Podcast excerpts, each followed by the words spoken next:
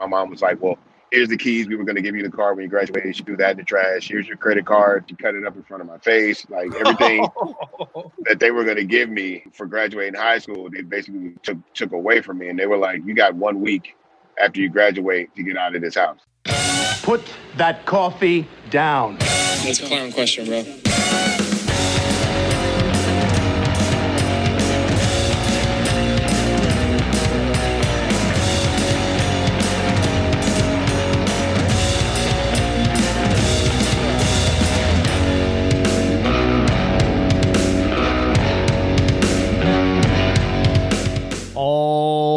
Alrighty then, here we go. Another episode of Off Script with L Z E L.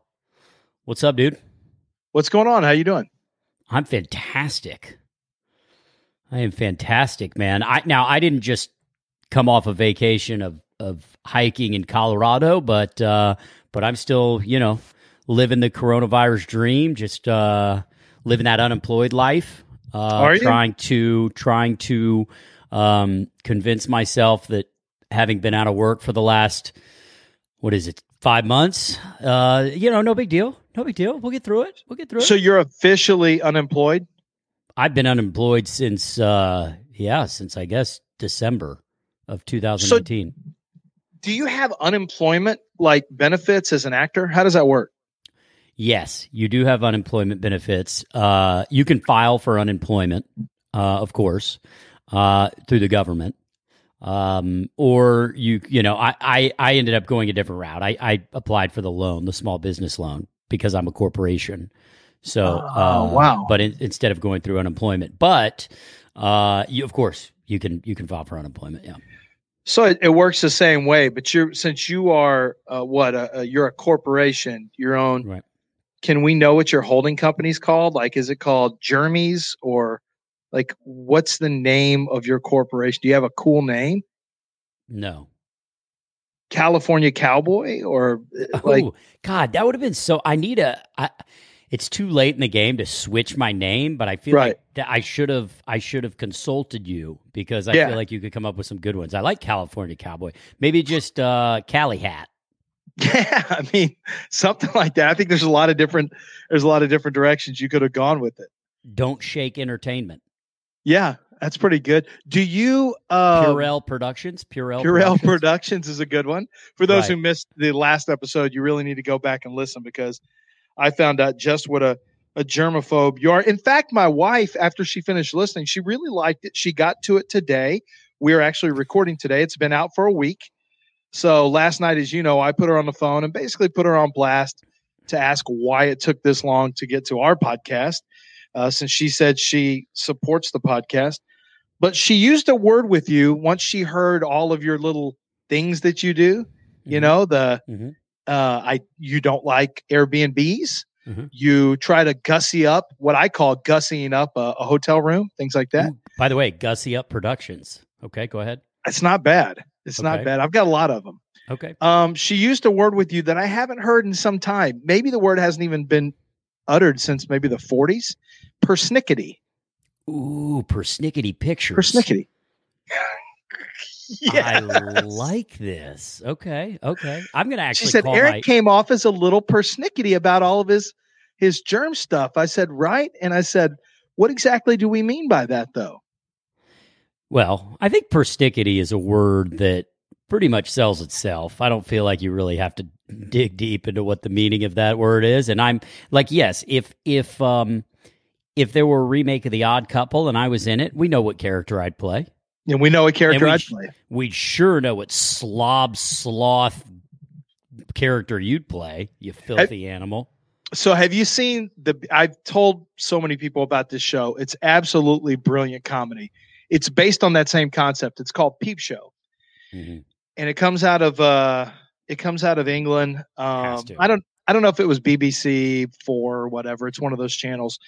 But it is fantastic. They have it's the same guys who do that that Mitchell and that Mitchell and Ness look or something like that.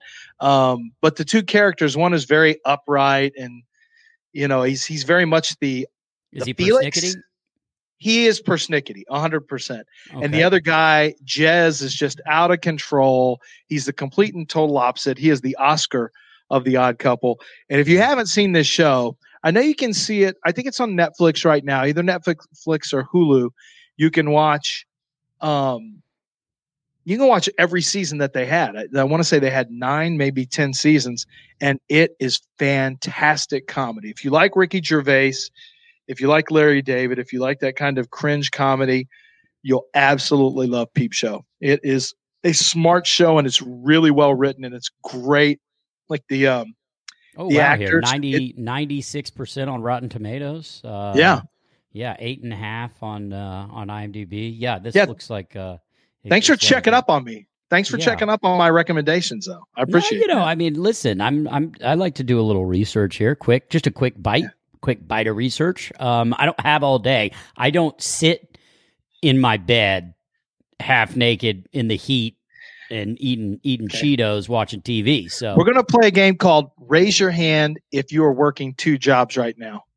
Okay, I'm okay, raising for the my list hand. For the listener. You are the only one raising his hand. I'm raising my hand now. Raise your job. Raise your hand if you just got done telling us how Persnickety Pictures is getting a P P P loan. Oh, look, it's you. yeah. Hey, you know, I would not undersell the amount of time you have. I wouldn't undersell that. Okay. Okay. Fair enough. Fair enough. Fair enough. I'm I'm I'm with you. I hear what you, I hear what you're saying. I still have to finish uh, my Defensive Rookie of the Year article I'm doing for N F L dot com right now. I'm in the middle of writing that. So after our podcast taping is done, I will go finish my odds of winning the two thousand twenty N F L Rookie of the Year, which could also be entitled Odds That There Will Be an N F L Season two thousand twenty. And if so, who will be the good defensive players? Who's your leader in the clubhouse? Uh, Chase Young, Ohio State. Yeah. You know, Ohio State's won three of the last four Defensive Rookie of the Year awards. And then my Offensive Rookie of the Year, I wrote that article yesterday with one of my two jobs. And uh, it was Joe Burrow was the Rookie of the Year. I came up with number one. Number two was Clyde Edwards-Helaire, the running back who from L S U, also another one-year wonder like Joe Burrow. Um, and Clyde Edwards-Helaire was the last pick of the first round with the Kansas City Chiefs. Speaking of the Chiefs. Oh, wow. So you know what's funny, though? So Pat, so Pat Mahomes just got a deal that's called a ten-year, five hundred three million dollars deal. But right. the reality is agents, I've talked to three different agents today, and they mm-hmm. say the deal sucks. Really? They were killing the deal. They said in terms of how the deal is structured, the new money, the upfront guarantee, they said, Lance, this deal is not even better. It's barely better than Ryan Tannehill's, and it's not better than Kirk Cousins. And they thought the deal was a terrible deal. Now, what you see online is ten years, half a billion, but that's not really what it is. Of course. No, they frame it in a way that, you know, right. that's that's also if probably every single bonus marker is met. That's if, you know, if it actually takes the twelve years to, if he sees it through the twelve years. I mean, right. clearly it's not actually going to be half a billion dollars, but Um, I don't know. I mean, no matter how you read it, it still seemed like a shitload of money to me. Yeah. I mean, it's not like it's not good money. It's just relative to the last three or four deals made. It was not nearly, I guess, what the agent community thought it was, uh, it was going to be. But now, you know, I, I wondered at least a little bit if there wasn't a rush to get a deal done because of concern about, hey, you know, what happened if something, God forbid, were to happen to Pat Mahomes? Why not? Why not before we start this twenty twenty season and there's no vaccine? Why not get something on the books that has him getting over one hundred forty million guaranteed if something happens due to injury or illness, whatever the case may be? So, yeah, I mean, listen, no matter when you're getting one hundred forty guaranteed, that's there's no bad time to sign a contract that guarantees you one hundred forty million dollars. There's never a bad time for that. You're never but too early. It's only on injury, though. Like if he doesn't play well, he doesn't get the one hundred forty. But every time that comes up to me, I'm like, are we really going to be waiting yeah. on Pat Mahomes not to play well? Is that what we're waiting on? I, I who did who did sorry switching gears. I want to go back though because I forgot who did Chase Young go to? Washington. Washington. Okay. You might as well call them Washington because yeah, they Reds, don't know. We don't Redskins know what they are. Is, yeah, that's over. That's done. Yeah. Yeah. Indians are done. I think so. Um, I, I'm trying to see if there's a way for us Braves? to jackhammer. No, the Braves are going to be. They're sticking around. Braves are already saying, we work with the Native American community. We feel very honored to honor them. I think the Braves are not going anywhere. Indians, it feels like there's momentum for that to be erased. And then um, Washington Redskins. Very slippery slope, though, when you're you're allowing Braves but not allowing Indians and not allowing Redskins. Am I right? Well, I, so Redskins, I feel like, is probably considered more of a derogatory. Yeah, derogatory for sure. And then Indians, sure. We know that the name comes from Christopher Columbus thinking he had discovered, you know, India. This is Indians. Right. That that name has gone out anyway. Now, Braves, I think Braves is something. It, it is going to be interesting because I think every Native American group is going to be targeted. Every Native American team, logo, mascot, whatever the case may be. Um, So we'll see what happens. If anything happens with the Chiefs, we'll see what happens with the Braves, uh, the Florida State Seminoles, Chicago Blackhawks. Yeah, I've seen an article where people started bringing their names up. So we'll see what happens here. Uh, you know who's not changing their name are the Trojans. No, no. U S C Trojans, yeah. Yeah. Or I think the Beavers. Beavers are sticking around. I'm offended yeah. by it, but Beavers are sticking around. Right. What what offends you about Beavers? I'm not okay. taking. I'm not taking a bait on that. Okay. What about with the Trojans? What about with the Trojans play the Beavers? I mean, I feel like there's a lot of action involved. You know, it's going to yeah. be high scoring. Uh, you know, it's going to be a grind. Yeah, and, and you know, you know, ultimately the Trojans will stick it to the Beavers. Yeah, I think. Yeah, usually, usually in case the defense. I mean, unless the defense is a sieve.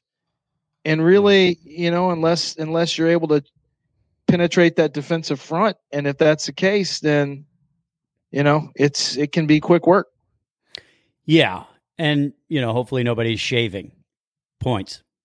You're right, right. You uh, and you get an honest honest game there.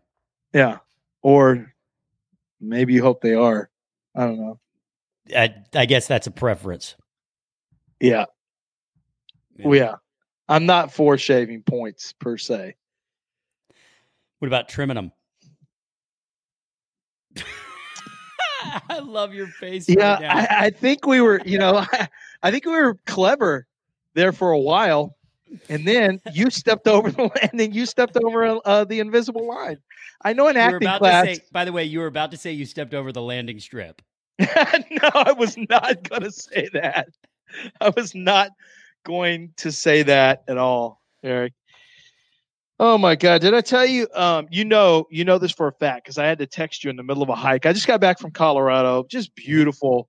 There's some spots in Colorado that are just incredible. Mm-hmm. And in the summer, you know, we were in Colorado Springs. It was, it got a little warmer. When I say warmer, upper eighties, I mean, it wasn't terrible at all. But when we went to Dillon, which is near Frisco and Keystone, and I guess it's an area near Breckenridge or something like that, the weather's in the seventies all the time, except in, in the evening, you know, I dropped down in the fifties. At one night it was in the upper forties. But, um, God, the just the weather, just to be in June and July weather in the seventies was great. We had a, a lot of fun doing outdoor activities, things like that. But one of the things that, that we all had to do and that I had to do more than the kids was hike. And so I, I think this is fair to say. I, I don't think this is unfair to say. It feels like, and you tell me if I'm generalizing here, because I might be generalizing. I, I don't like to generalize. I feel like white people kind of have cornered the market on the hiking world or in, in the hiking game, as it were. Like, I could see different people saying, now my wife is Mexican, so maybe that's not fair, but I feel like they could say, yeah, the hiking game is kind of, that's kind of what we do. You're a hiker. You hike, as it were. I, I, um, you dabble. I, Yeah, I don't know that I'd consider myself a hiker. I mean, I think if you're a hiker, you've got like hiking gear. I don't really necessarily have any hiking gear. I have no hiking I, I don't gear. Have, yeah. Um, Do you have special I, shoes that you wear when you hike? I have hiking boots that are pretty mm. well worn in. Um, I, mm. I Sounds very were, hikey. It is. It's hikey. But I mean, I also got those from a job that I had to do a lot of hiking.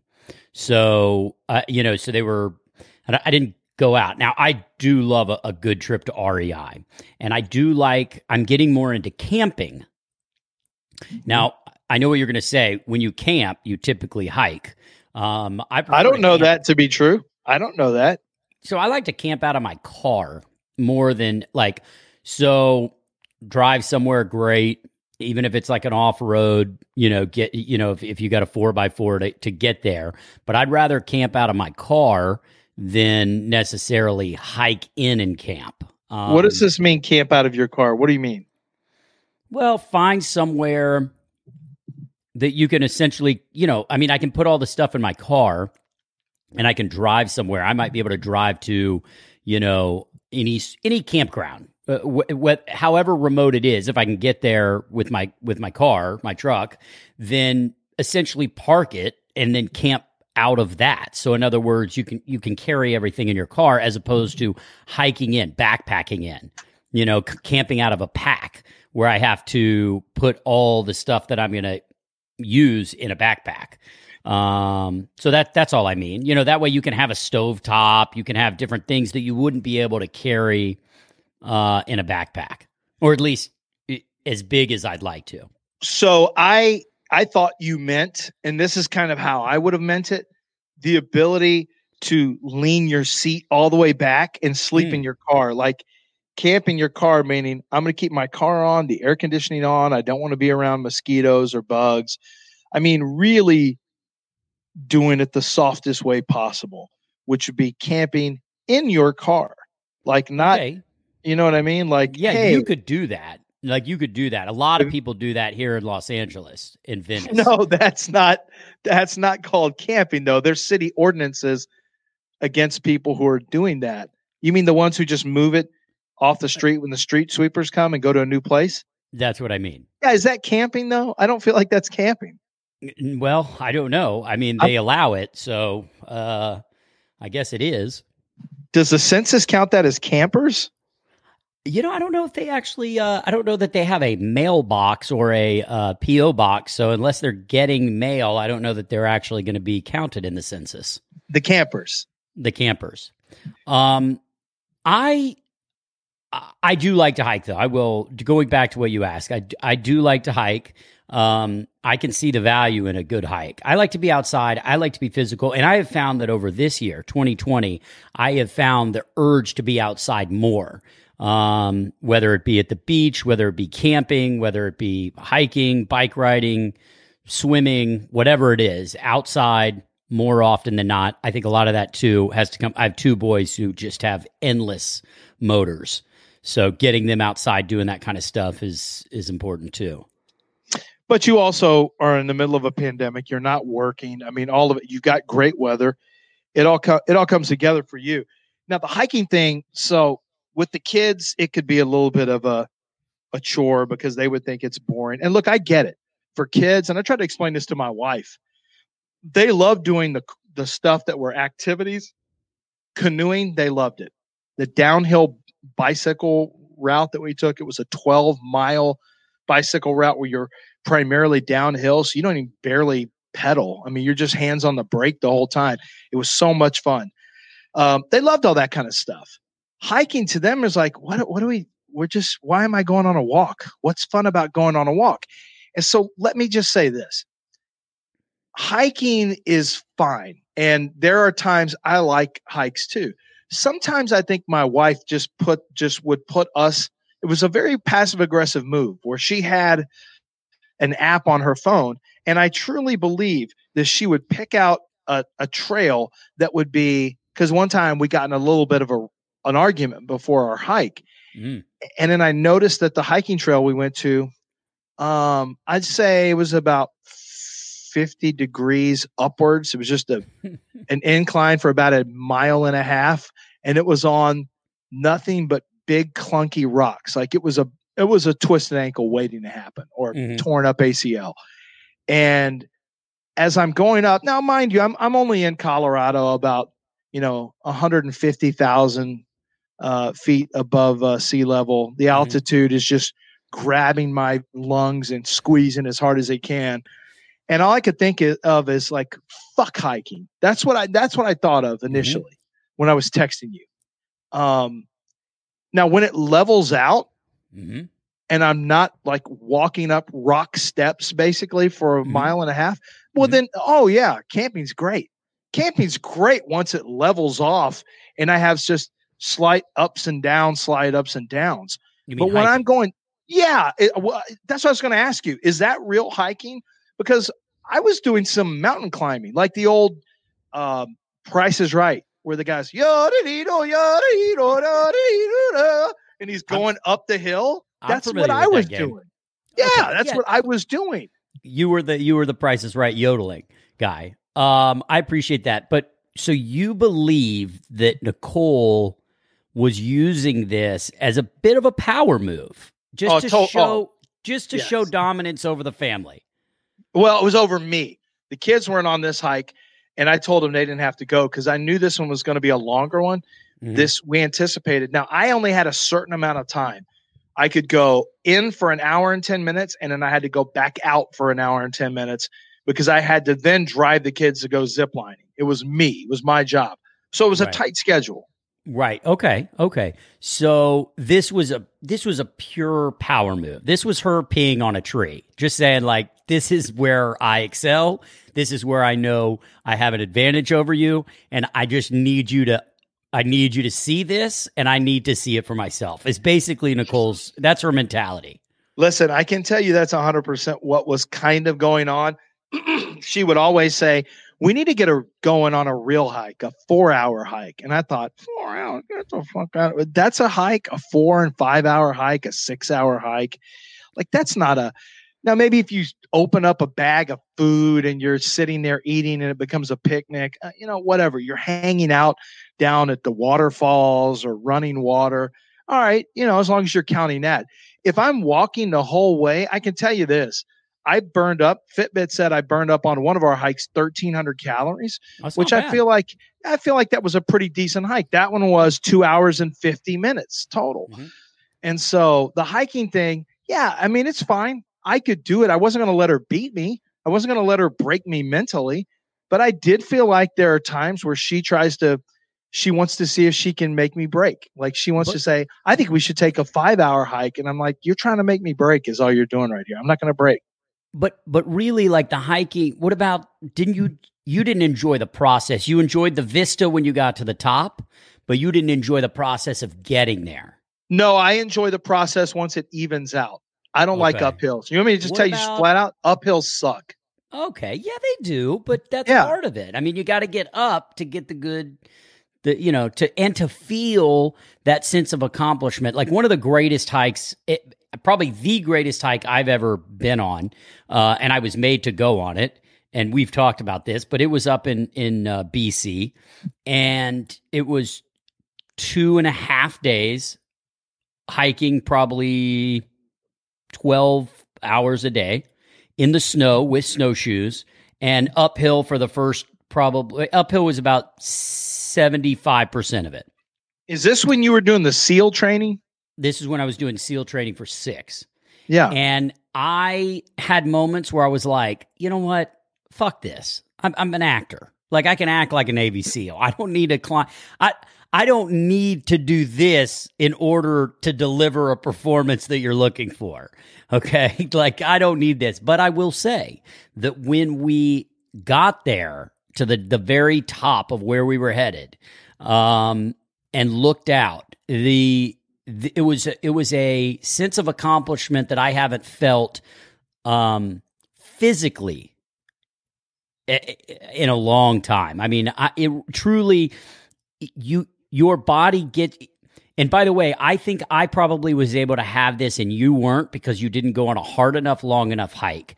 So I had times during this two and a half day period where I was sure my body wouldn't go and I was sure my body was just going to call it quits, but mentally, you know, I was like, nope, can't happen. So and, who and, all was it? You guys set the scene. Like, it was it all the cast of the show? So it was were- the six guys who were in the show, and it was two of our technical advisors who were both ex um, team guys.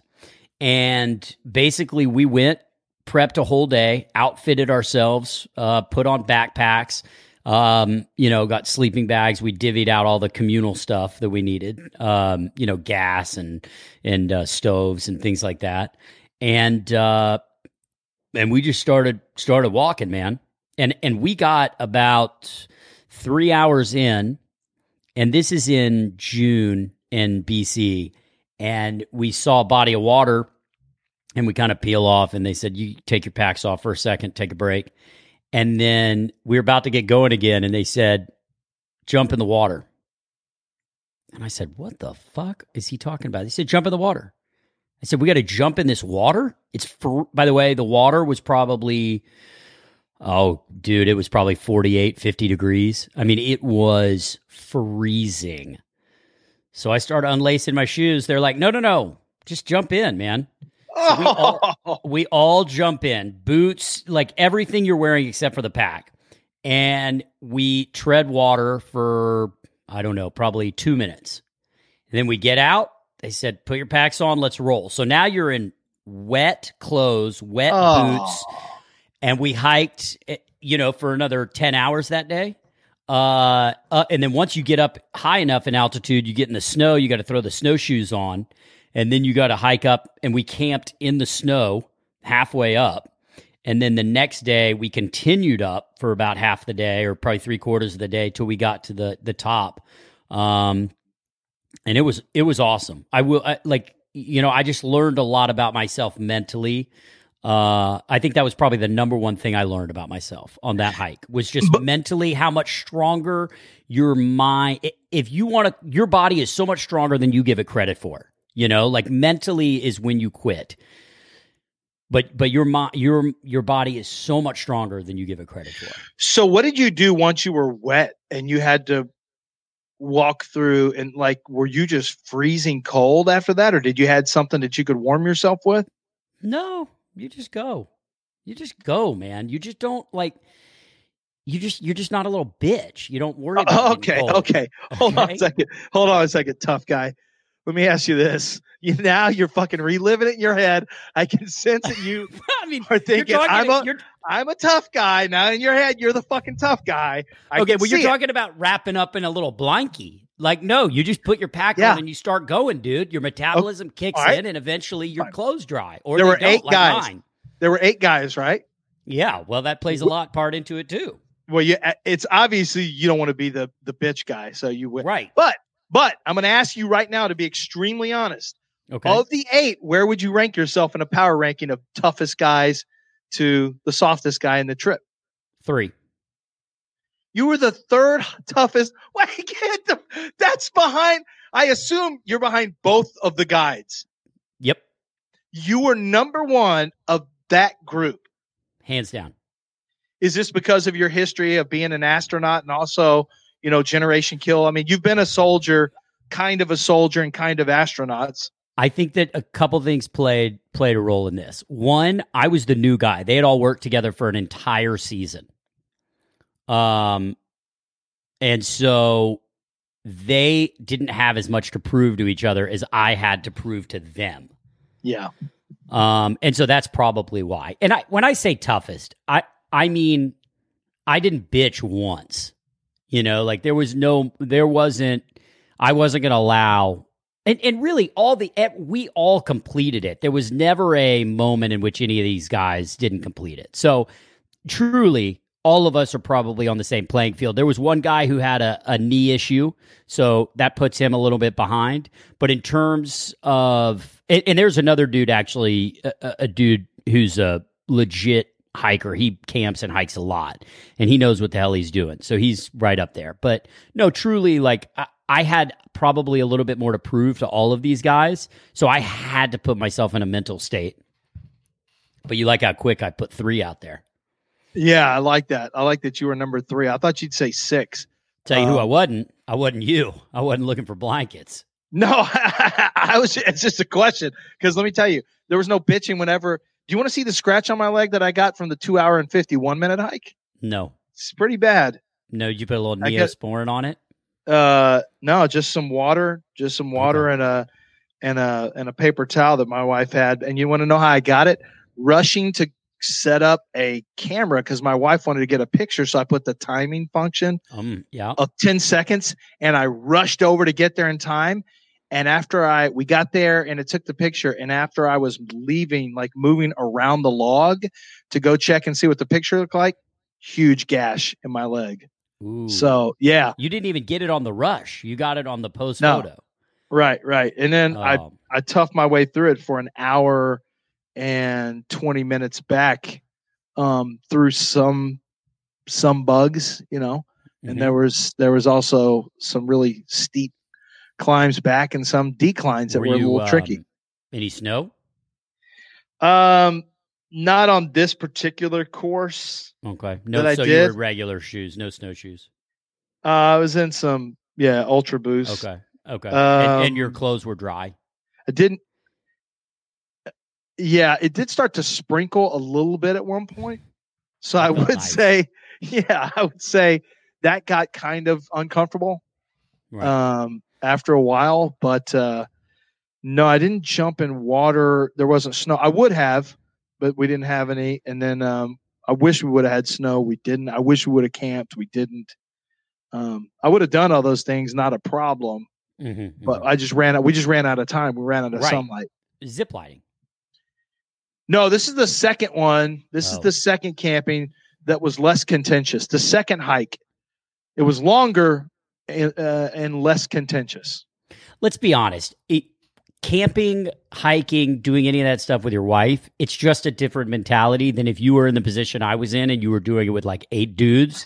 Nah, who, it's not. It's not. My wife... You still wouldn't have liked it? No, I, I, I'm not saying... I, I did like camping with my wife. I did think that she was... Look, there are times where we're just walking on crooked rocks. I don't find any joy in that. Uphill on crooked rocks. Fuck that. That's not fun to me. But not but once, but you're not supposed to find joy. But my wife is like one of those dudes. My wife is like a Navy SEAL. You don't understand. I went camping with a Navy SEAL and I wasn't going to quit either. I, I didn't want her to, I was not going to ever stop. Like, cause I knew that she was trying to make me quit and I wasn't going to quit. I'm too tough for her. For those that, for all of you listening to this podcast, you can't see Lance, but he's borderline tears right now. No, no. No, but she's the one who's run like five marathons or whatever. So no, out of nowhere. Yeah, she is. She's a badass, but so am I because she couldn't out hike me. So whatever. Well, listen, man, I'm glad that you experienced that. And I'm sorry that you guys had a bit of a domestic on the mountain, but it sounds no, it was like just, you'll be stronger it was fine. for it. We just okay. didn't talk on the way up. Right. Well, that halfway through, everything totally. was fine. Now, she also likes to, let's just stay on the course. Let's just stay on the. I'm like, wait a minute. We can peel off over here through some woods. There's a little bit of a clearing. Like, I'm the true hiker, if you really want to know the truth, because right. I want to explore when I get there. And she's like, she's, she's Franny, you know, rule follower. Like, uh, let's right. just stay right here on this course and let's just keep walking. Like, no, for what? No, let's go explore. I'm an explorer. Look, I watched the show Alone. Right. I know what bear scat looks like. I know what deer scat looks like. I know what hooves, like what type of hooves are what type of animals. Do you think that if you guys got like deserted out there, having watched three seasons of Alone, seven, you would, oh, oh man, seven seasons of Alone, you would be in better position to survive? Are you a survivalist after watching that show? Oh, yeah, one hundred percent. I was even telling her, I'm like, look, these berries right here, we could totally live on these berries. I was telling her I could set up traps to get rabbits, and I could sense, you know, she was like, shut the fuck up. You couldn't do any of these things. And I said, you know what? If it gets bad, I can set up a campground. I've got, I found, I found a clearing where I think we could set it up. I'll, I'll make an A-frame, kind of an A-frame yeah. hut. I just need a, I didn't have an axe to cut anything down with, but. Right, sure. I still right. have knowledge in my head of how they right. do this. I right. feel like I could have made a gill net if need be from different I, stuff. I often think about if I would be good and even good enough to win Survivor. And I like to think I would. Why are you laughing? Because you gave yourself number three earlier, just behind Navy SEALs. I'm sure you would make yourself the favorite. Okay, yeah. So there might be a false sense of confidence there. Um, however, no, I don't think I could win win Survivor because I would have to. I would either be the first out yeah. because I'd be so hangry that I just yeah. would lose my mind and I'd be like, "Fuck it, this isn't worth it," and I would leave, right. or I would get past the hanger.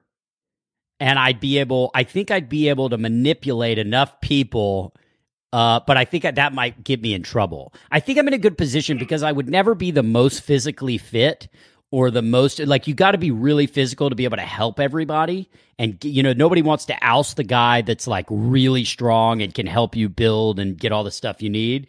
I would never be that guy anyway, but. But then you also have to be careful because once you get towards the end, you got to get rid of that guy because he's too big of a threat. Yeah. I think I'd fall somewhere there in the middle, which might be yeah, good. Kind of under the radar. Do you think yeah. it went well? You know my wife a little bit. Do you think it went well wherever I'd pick up a stick and I'd say something like, I think I could sharpen the edge of this and potentially get us a rabbit if I need to. If everything goes wrong, she would just say, oh, you think you could you get a rabbit? I'm like, yeah, I'm pretty sure I could get a rabbit, field dress it. I've seen Alone. How do you field dress a rabbit? Walk us through yeah. it. Well, okay, so I'm glad you asked because I just saw this last night on the episode uh, of this current season. You cut it around the le- – and this is from the editing. This is what I assume happens. You cut it around one of the, the legs, the hoofs, the paw, the hoof, mm-hmm. Mm-hmm. and then you uh, and then you cut it, you know, up the body, mm-hmm. and then you just peel the skin off. Uh, you peel the fur off, and then mm-hmm. you open it up, and you take the guts out and stuff like that, and then uh, – mm-hmm. stick it on a stick and then, uh, you know, put it over your fire and hit it with a little bit of salt and pepper and maybe a little garlic powder. If you have that, you're oh. good. Oh God, you're carrying garlic powder. If I'm going on alone, I'm carrying garlic powder. That's one of my ten. Like, what do you, ca- oh, I'm bringing uh, an axe, a gill net, a bow and arrow, and some garlic powder. You know what? That shows how confident I am. I, I want you- my meals to be delicious. Is that what you get? You get ten things? You get ten things. Nobody has had the balls to bring you know, something to make their food taste better.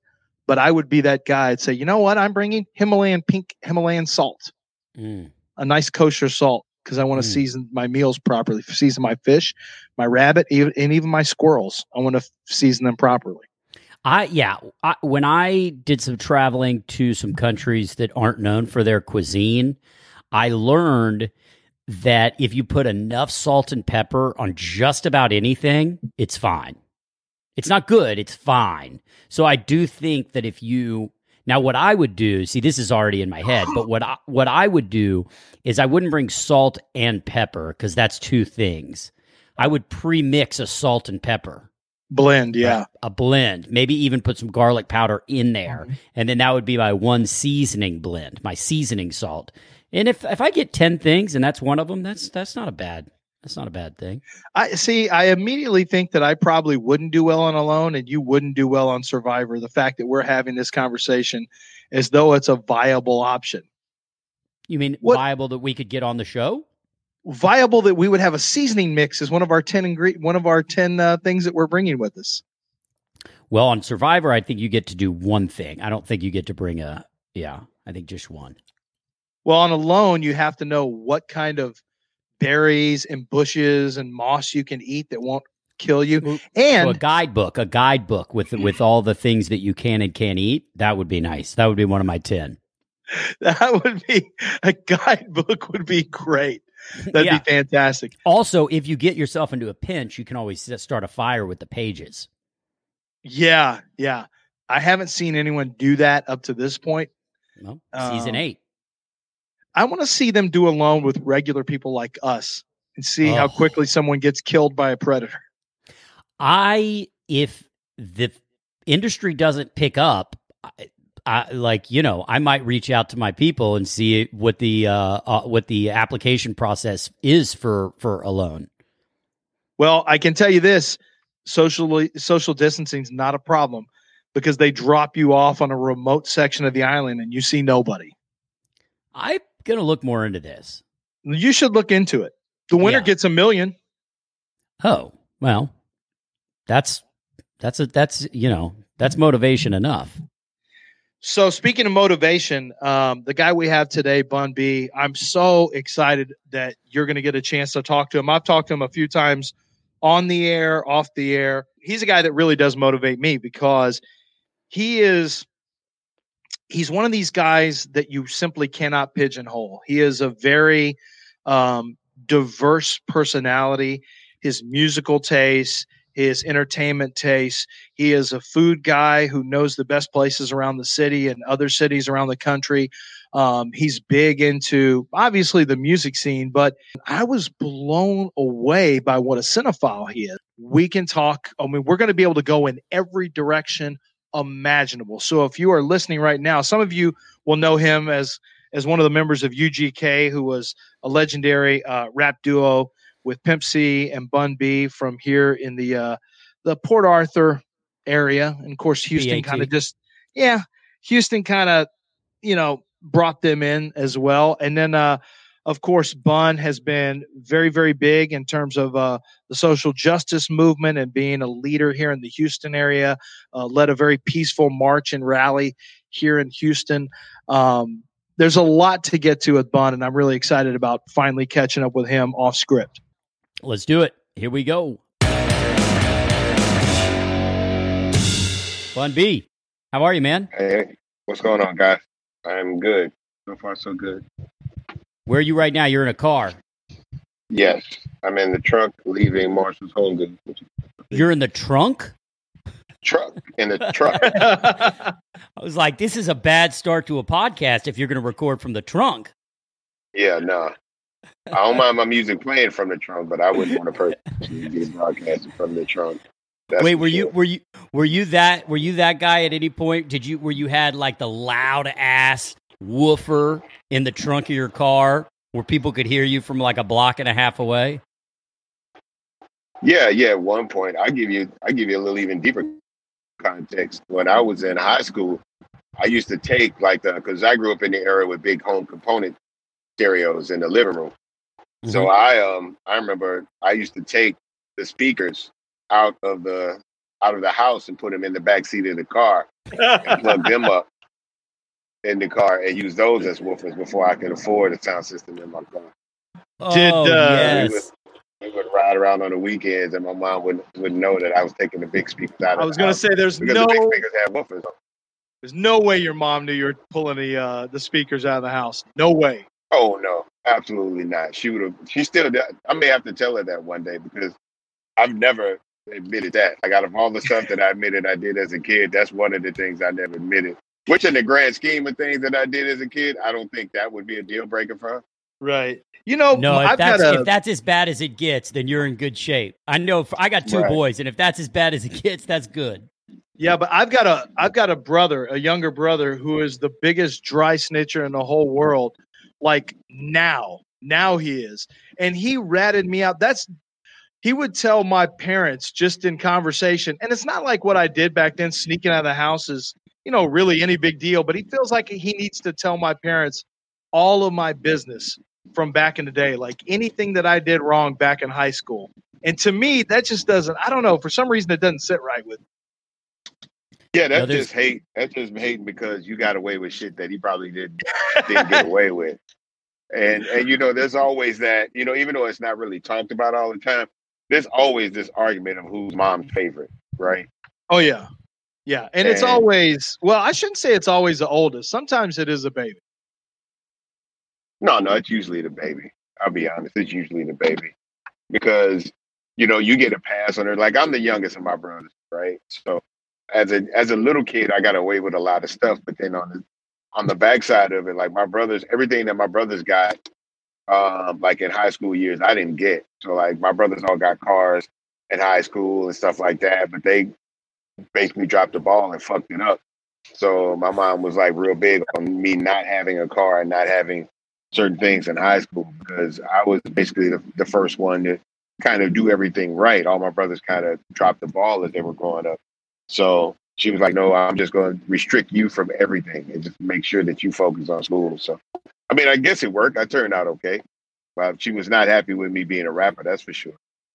Well, I was going to say, so she tells you to focus on school. What was, you know, as an actor, I, I remember the conversation at the dinner table when I told my parents, like when I actually said, this is what I'm going to do with my life, um, versus, yes, they know I was doing it in school. And, and I'm sure that they thought, you know, he's going to he's going to mess around with it a little bit, but there'll be a day where he finally realizes, you know, that's not a career path. And I remember that conversation with my parents. Do you remember having that conversation, or was there a moment that you remember in your life where you were like, this is what I'm going to do?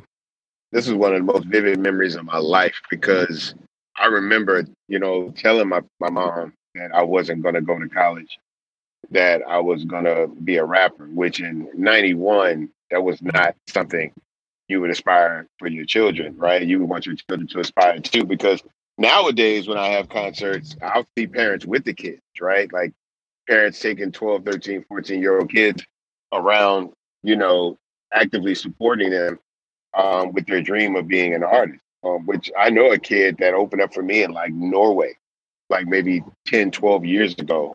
And his mother like brought him to open up for me. I'll get back to me in a minute. And um, this kid is now like a major deal. His name's Lito. Um, He's like a major deal now. Like he and Jaden Smith are best friends, and he's produced a couple of songs for Jaden Smith and other people. And like he he came over as soon as he was old enough to leave. He moved to America on his own and like made his dreams come true. So I mean, there's something to having a parent support you in in what it is you want to do. But no, I didn't have that at all. My mom, I told my mom that. My mom was like, "Well, here's the keys. We were going to give you the car when you graduated. You should do that in the trash. Here's your credit card." We were going to give, and I told my mom all of this probably about two weeks before graduation. And she was like, well, we were going to give you a credit card. She cut it up in front of my face. Like everything that they were going to give me um, for graduating high school, they basically took, took away from me. And they were like, you got one week after you graduate to get out of this house. Like, if you want to be a man, you got to get out of here and go, go do it. If you're not going to do what we want you to do, then you got to go live your own life. I moved out graduation night. I didn't even wait the whole week. I moved our graduation night. Damn, that was like getting fired. Like she gave you the two weeks and you were like, hell no, I'm not taking the two no. weeks. I'm out. I'm out of here, you know? And uh, it was rough because I had to go live with my dad, which was not exactly the life I wanted to live. That's a whole other podcast for that. But um, everything ended up working out for the best. Uh, my mom kind of recognizes who I've become. And that took a couple of years because my mom didn't have a frame of reference for rap music and stuff like that. So me telling her I was a rapper and all this stuff, and she was like, no, they told me you sell drugs and you hang out over here and you're always at the car wash and all this kind of stuff. And I, I couldn't argue all of it, but I was like, well, yeah, but still I am actually a rapper. But it wasn't until my mom saw me, my album was number one in Jet Magazine. And that's when everybody started calling my mom and telling her that my album was number one in Jet Magazine. And that's when people started actually, you know, like, hey, yeah, no, he actually really is a rapper and he actually really does make music. And this was like six years after the fact. So, wow. Yeah. So it took wow. a while for, for her to even realize who I was. But my mom, Lance, you probably, you, you, you'll be surprised. My mom's first concert was when I rapped with the symphony a couple of years ago. No. What? That was her first concert? I never wanted her in that environment. Yeah, no, I guess that makes some sense. I guess that makes some sense. And the symphony, that was what a cool opportunity for you. And, you know, something that I always find interesting, I like when I don't know. This is just me. I like when I don't know what someone's going to say. I like when I don't know what someone's going to do. I don't like predictability. I don't like people who are easy to pigeonhole. I don't, I don't dislike them, but I prefer people who are very diverse in terms of their of who they are as a person. And that's one of the things I've always respected about you is that people can't just try to put you in a put a label on you because you're way, way more uh, than that label. And speaking of musically, I remember you and I were talking about Weezer. Like you're big into Weezer. T- talk about some of your musical influences outside of hip hop, outside of what people would already think about Bun B. Um, well, first, um, I would say probably like punk rock. Um, you know, I'm a big punk rock fan. Uh, I, I really like like the Dead Kennedys. That was like my entry point mm-hmm. into punk rock music. Um, I was a big Dead Kennedys fan.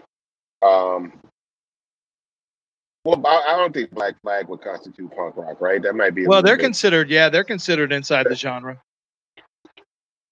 Okay, yeah. So yeah, Dead Black Flag for sure. Um, and then it, it kind of gets more to alternative, like the Nirvanas. Um, Radiohead's a big group for me. Um, Blink one eighty-two actually was one of my favorite bands of all time. So just having a friendship and a relationship with Travis Barker is like a huge deal for me.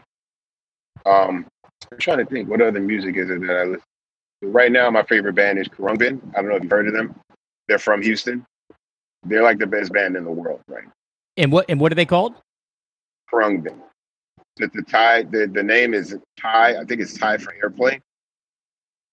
I want to so, check um, that out.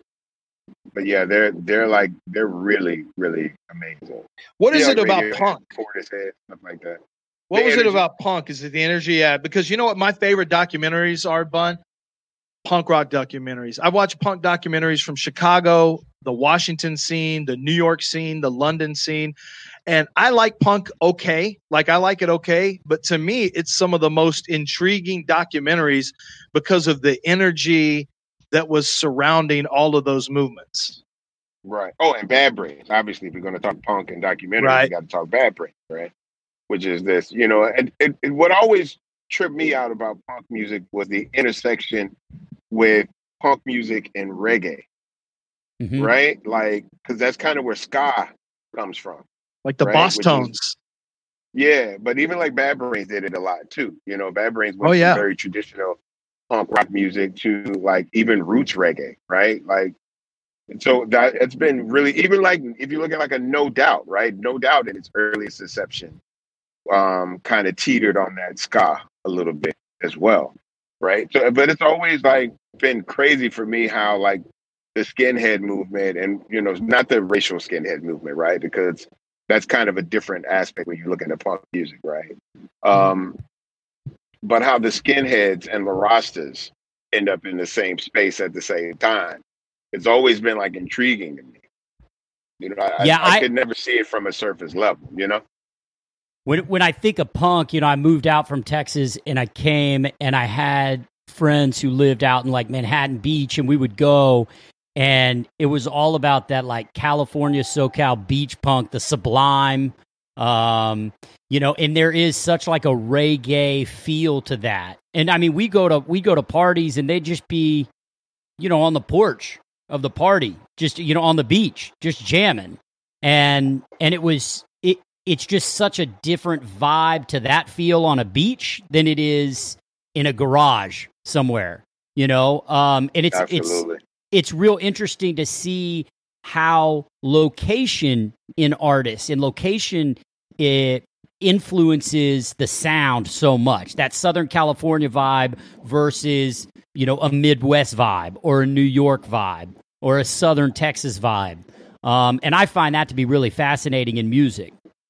Yeah, and so, so Sublime, I feel like it, it was Brad, right? Brad was the lead singer of Sublime, right? That's right. Yeah, I just, I feel like they would have been a huge group had he not OD'd. Like the momentum that they had at the time was just crazy. Like, the, you know, the, the support they were getting from M T V at the time, which for a very small, very localized kind of band, right? They were they were getting major exposure. So, yes, yeah, Sublime. Oh, I don't know how I didn't talk about the Misfits. I don't know how we didn't have that. Oh, yeah, they were good.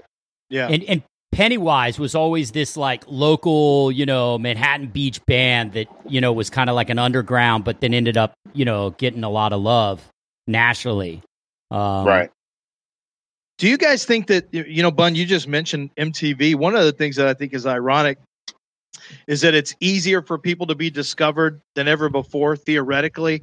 And almost in some ways, it's harder because the push, you don't have a centralized push. Like you used to have certain magazines. Rolling Stone obviously was one of them. You had M T V. You had you had B E T. When I grew up, you know, I watched. You always watch your M T V Raps, and you watch Chris Thomas, the mayor, on B E T. Those are the two that we came up watching when we when we wanted to watch hip hop. And then you watched one hundred twenty minutes to get your alternative music, and you knew when one hundred twenty minutes was going to be on. It seems like now, because there's so many different platforms and there's not centralized platforms, that getting that push sometimes can be a little bit random.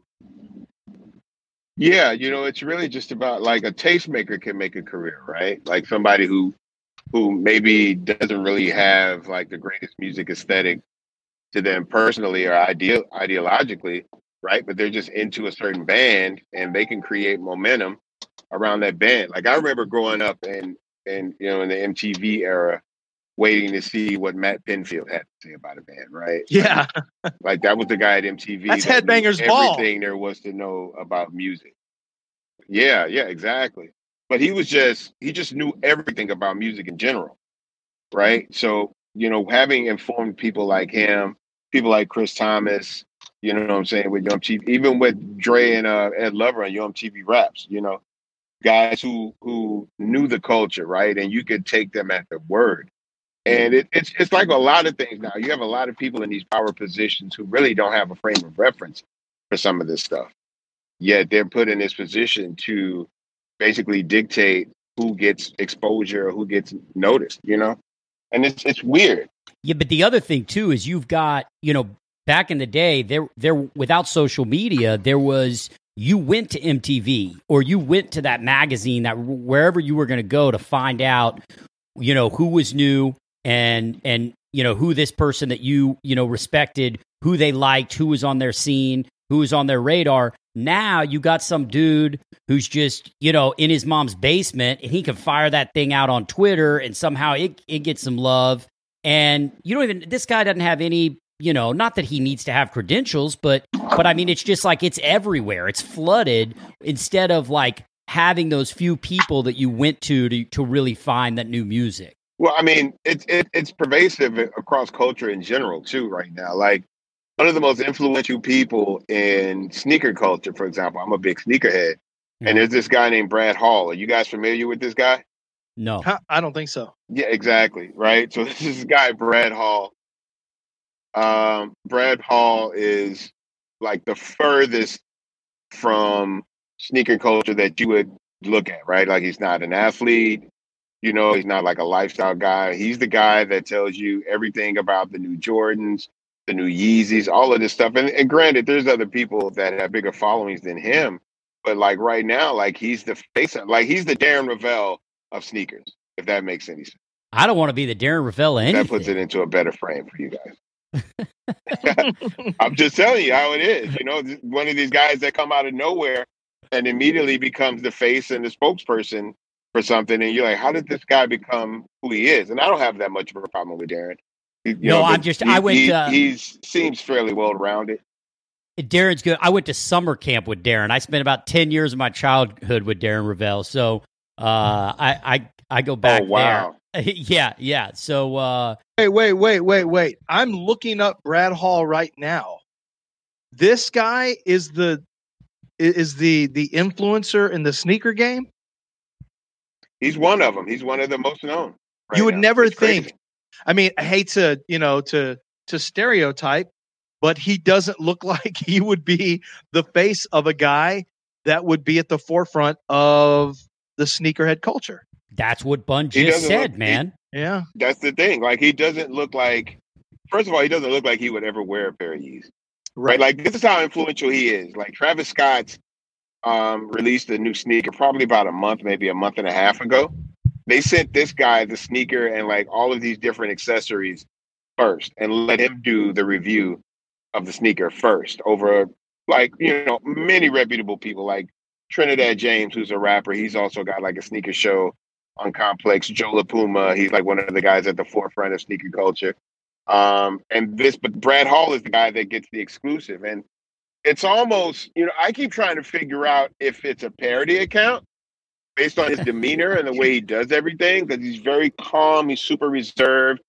And he's talking about these shoes that everyone else, when they talk about these shoes, they get very hyped, they get very excited, you know, and it's like, man, this is the new Jordan, and this is the colorway, and, you know, this is the shoe that Jordan wore when Jordan was doing this, and I can't believe they brought it back. Like, there's a certain level of energy, and this guy's just like, so we have the new Jordan silhouette. I really like it. He'll have kids. Like, he and his kids will all be wearing, like, sweater vests. It's insane. Like, he did it with the Travis shoe because the Travis shoe came in full family sizing. So he and his whole family were all wearing the shoe.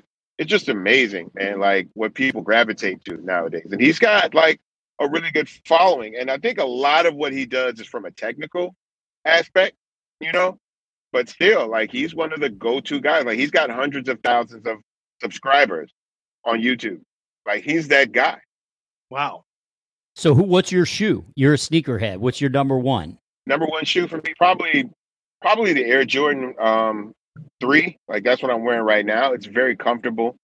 Um, I'm a my foot is wide, so um, technically I'm only a size ten as far as length in the shoe. But I have a very wide foot. I'm flat footed, and my foot's very wide. So I tend to have to wear like a ten and a half in in shoes just to have enough room for my feet. And as much as I love the Jordan one, it's just too slender of a silhouette for me. So that's why I tend to like Jordan one is probably my favorite shoe, but it's not my favorite shoe to wear, right? It's my favorite looking shoe. Like, you wear a pair of Jordan ones, it's very hard to mess that up. But the Jordan three for me is my basic everyday shoe. Like, if you see me somewhere out in the street, just like shop, grocery shopping, or like right now, you know, we left Marshall's, I'm at Academy. Um, I got on a Jordan three because it's the most comfortable shoe for me. Like, it was so made for my foot, I feel like. All right, so how many times do you actually wear – because you get shoes all the time. I follow you on Instagram. You always get different people who are sending you this shoe, that shoe. How often – what's the most wears that a shoe will get? Oh, somebody – like a Jordan three, I'll wear it until it's unwearable. Okay. Like, so it's your like everyday shoes. Yeah, yeah, it's my everyday shoe, literally. Six out of seven days a week, I probably have that shoe on. Um, I have certain shoes that – they're more limited. Like a, some of them are very limited. So I won't wear them that often because whenever I decide I want to pull them out, I want them to look still very fresh and new, as new as possible. So I have certain shoes that, like, for example, Jay-Z and Jay-Z and Justin Timberlake went out on tour uh, a couple of years ago together. It was called Legends of the Summer. And so Jordan made sneakers for both of them to wear on the tour. But right before the, the tour started, Jay-Z ended up signing like a multi-million dollar deal with Converse to only wear Converse on the tour. So they ended up with extra pairs of of the shoes for Jay-Z. So I ended up getting two of those from Jordan Brand. And so one of them I've only ever worn twice. The other one I've probably worn three times.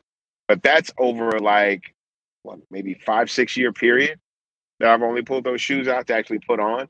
Now I show them all the time. Like when I do sneaker blogs and vlogs and stuff like that, and they'll ask me to pull out different shoes. Those are the shoes I tend to pull out. Like, I have a pair of shoes that P J Tucker doesn't have.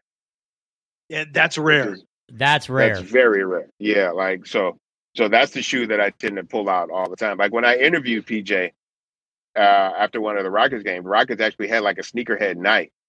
Um, and so you you bought a ticket. It got you – you got to, to watch the game. I think you got, like, a drink and some food. But then you also got to stay after the game to watch me interview P J about sneakers.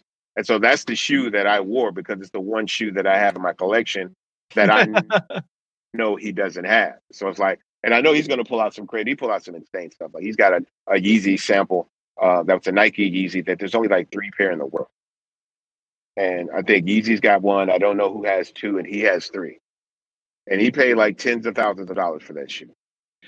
See, this is what I want to know, Eric. I have I've been in the sports world here in Houston for over two decades now, and yet I'm the only motherfucker in this whole podcast that hasn't taken the first shot at a Rockets game or thrown a first pitch at an Astros game. Both of you have done that. Yeah, yeah. Did you make your shot, Bun? I have not. I've done it twice. Uh, no, I've done it three times, I think, and uh, once with the old ownership, twice with the new ownership. And I, I didn't airball. Okay, that's good. I can't I can't say that I didn't airball, uh, but I didn't make it either. But my whole thing is, I know I'm not an, an athlete, right? But I, I don't want to biff this thing totally, right? Right. So I'm like, I'm like, if you're going to throw a pitch, like, it's got to make it to the plate. Doesn't have to be pretty. Yep. Um, I'll put it like this. If I shot basketball the way I threw pitches, I'd probably be a lot better because I have a much better arch with a pitch than I do with a basketball shot. All right. See, my basketball shot, my basketball shot was more successful than my first pitch at the Astro game. My, uh, it, neither were, were, you know, terrible, but, but my, my, I made the hoop at the Rockets game. And I and I think Colin McHugh was catching me at the Astro game, and he framed it up pretty good. He reached out and snagged it before it before it bounced. Uh, so he he he did me he did me a service there and framed me up pretty good. When yeah. I threw my pitch, I signed the ball. Like I had no idea what was going on, so I signed the ball. they're, like, they're like, no, dude. They brought like the you know they brought the ink pen out, and I took the ink pen before the catcher did, and I signed the ball. And who he was the catcher? Um, it wasn't McHugh. Um, I actually can't remember because they were both yeah. like World Series games. So it's, it's, yeah, I nice. can't remember exactly. I'd have to go home and look at the balls. So let me, while we're talking oh. about World Series, what uh, what's your feeling on this season? Are you excited about it? Not excited about it? You know, the it's a little gimmicky, uh, but at no, least I'm, we got baseball I'm up back. For it. Yeah, no, I'm up for it, man. I know it's and you know it's going to be. Look, we're the Astros. Right. So we've got a lot to prove. That's my whole thing. Like I'm I've been ready for baseball to start back for no other reason than to pull, you know, prove L A people wrong. Right. Mm-hmm. And I and, you know, I get a lot of flack. Like I have a friend that owns a clothing line out of L A called Undefeated. And mm-hmm.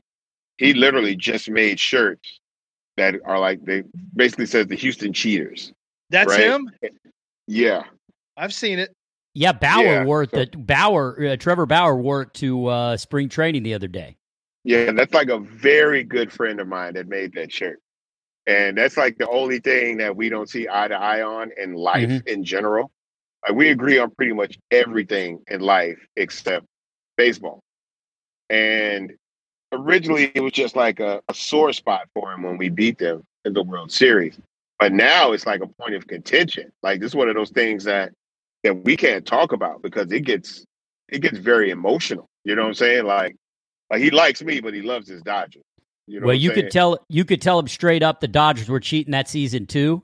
So uh, so they don't before, they don't before but I know he don't want to hear it, but it's going to come out. So you just tell him to sit tight oh, for a little bit. Oh, that'll be because, so good.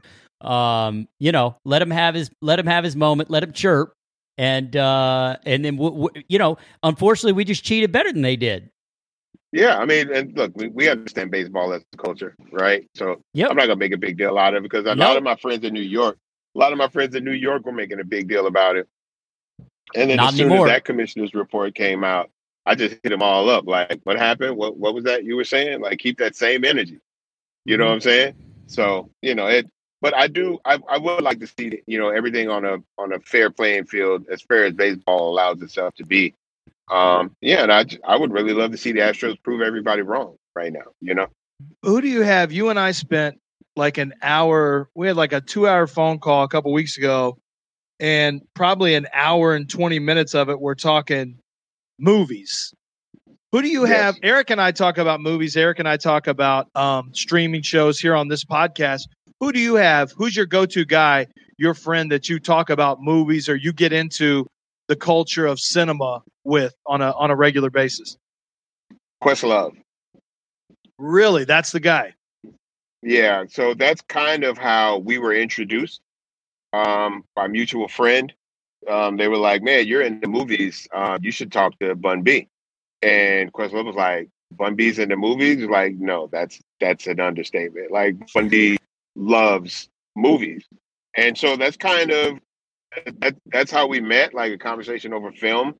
And then that's pretty much it. That's that's where we are. Like whenever, you know, Oscar season comes up, I'll send him over my list for, you know, the top five, you know, best film, best best actor, leading actor, um, supporting actors and whatnot. And um, we have a fairly good record. I've, I've, I think we're pretty much even as far as everything is concerned. But like I, I just, you know, I take it very, very seriously. Like, the art of movie making, right? Because I create art for a living, right? And there are things that I'm able to see and do that people who don't do what I do have no frame of reference. So like not just even making songs, even like freestyling, right? Stuff, that kind of thing. Like, people are like, how do you do that? How do you paint that picture? And so for me, that's movie making, right? Like you see certain movies and you realize like, I have no idea what what the process is, because it's it's easy to, easy to look at something like an Ordinary People, right? Which is just acting, right? It's not really about directorial skills, even though it does take a good director to create the environment and allow people to really go in on their craft, right? And just kind of get out of the way. But then like, like I was, I was thinking about the other day, because I knew we were going to talk about movies, and I tried to think like, what was one of those movies that really blew my mind? And I totally forgot about Time Bandits. Like that, I had no idea, right? Like for years, how they could have created Time Bandits, you know, like, like just these, like for one, it was a, the whole movie was centered around little people, right? Which was the kind of movie. Its own thing. Yeah. Right. Which was, it, which was its own thing, because up until then, little people in film were big players, side people, right? The, like the entire main cast of this movie was like a twelve year old kid and a group of little people, but they had such great personalities. They were such great actors. And I didn't really realize how much acting had really been done by some of these guys when I was younger. But then just the whole dynamic of traveling through time, right? And being around Napoleon and being around, um, you know, like the Caesars and guys like that. Just, I would just, and even when they're on the ship and then the big guy comes out of the, like, I had no idea of scaling for reference and that kind of stuff and, and perspective, you know? So I just had no idea how they were able to do some of this. And this is still in the, you know, in, in the earlier ages of special effects and that kind of thing. But, and then, and the other thing is I had no idea of, about Monty Python or any of that stuff, right? So that whole Terry Gilliam, co- you know, connection comes years after the fact, you know? And, uh, but yeah, just watching a movie like that, like how did they do? And I'm a kid at this time, I'm a teenager, right? So, and I felt the same way about the Goonies as well, right? Like watching the Goonies, like trying to figure some of that stuff out. But Time Bandits was just, just really just mind blowing as a film. And then I talked to you, of course, about two thousand one, right? Which is just, if you ask somebody to remake that now, they they'd find roadblocks, you know. But it sounds like you really appreciate the that collaboration of a production design, special effects, post production, special effects director, um, and and how he's putting that story together from his end as, as a visionary, as you know, a filmmaker. More so than maybe even the story itself. Yeah, absolutely. Like I, I, I think I probably have a special place in my heart for the author, right? The guy that has the singular vision of everything. Like, I'm writing it this way. It needs to be shot this way. Um, I need this particular person to play this part, right? That kind of a thing. Um, you know, that that kind of stuff just amazes me. You know, and and I get it, because as a songwriter, right? Like I, I'll have that vision of. You know, like I've been in a position where my first solo album came up and I'd never done a solo album before in my life. And because uh, most of the music for U G K had been produced by Pimp C, and Pimp did half of the writing and so forth and so on. So it was, a, you know, it wasn't all on me. So for my first solo album, I was like, how do I even start? You know, I didn't even really know exactly where to start. So I came up with an idea for a beat in my head. I was like, okay, this is the beat. I, this is the first beat I want to rap to. And I called a producer, his name's K L C, and he didn't answer. So I left him a voice message.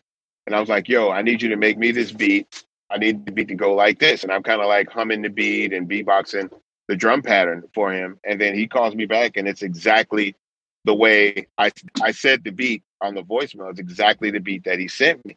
And I had an idea of like, if I get the, if I can get this beat made, I'm going to rap like this.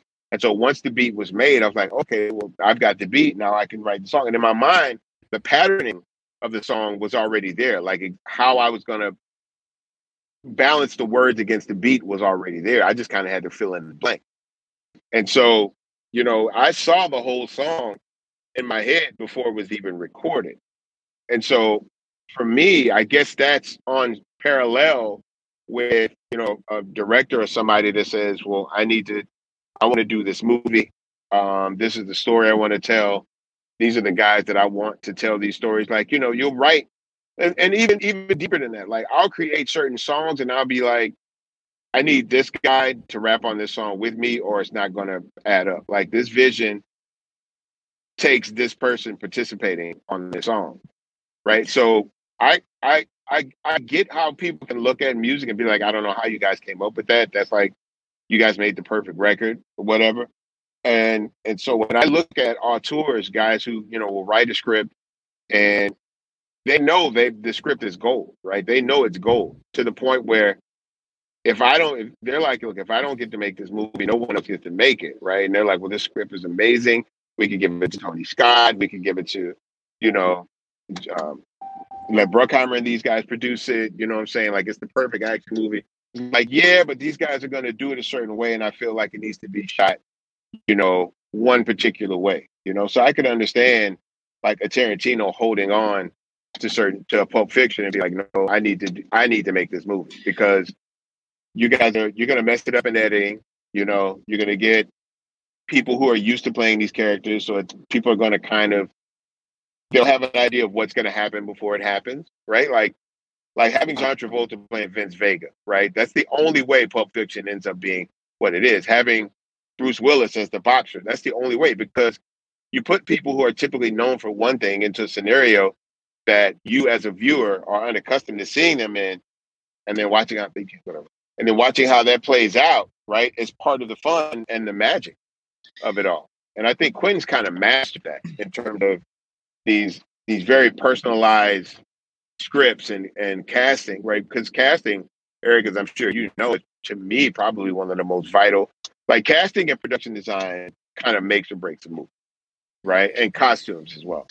Yeah, I mean, listen, all of it. I mean, because I've worked on, you know, it... it It is such a collaboration, and I think people who come to a set and see a movie being made, they they just can't fathom how many people are involved in making this work.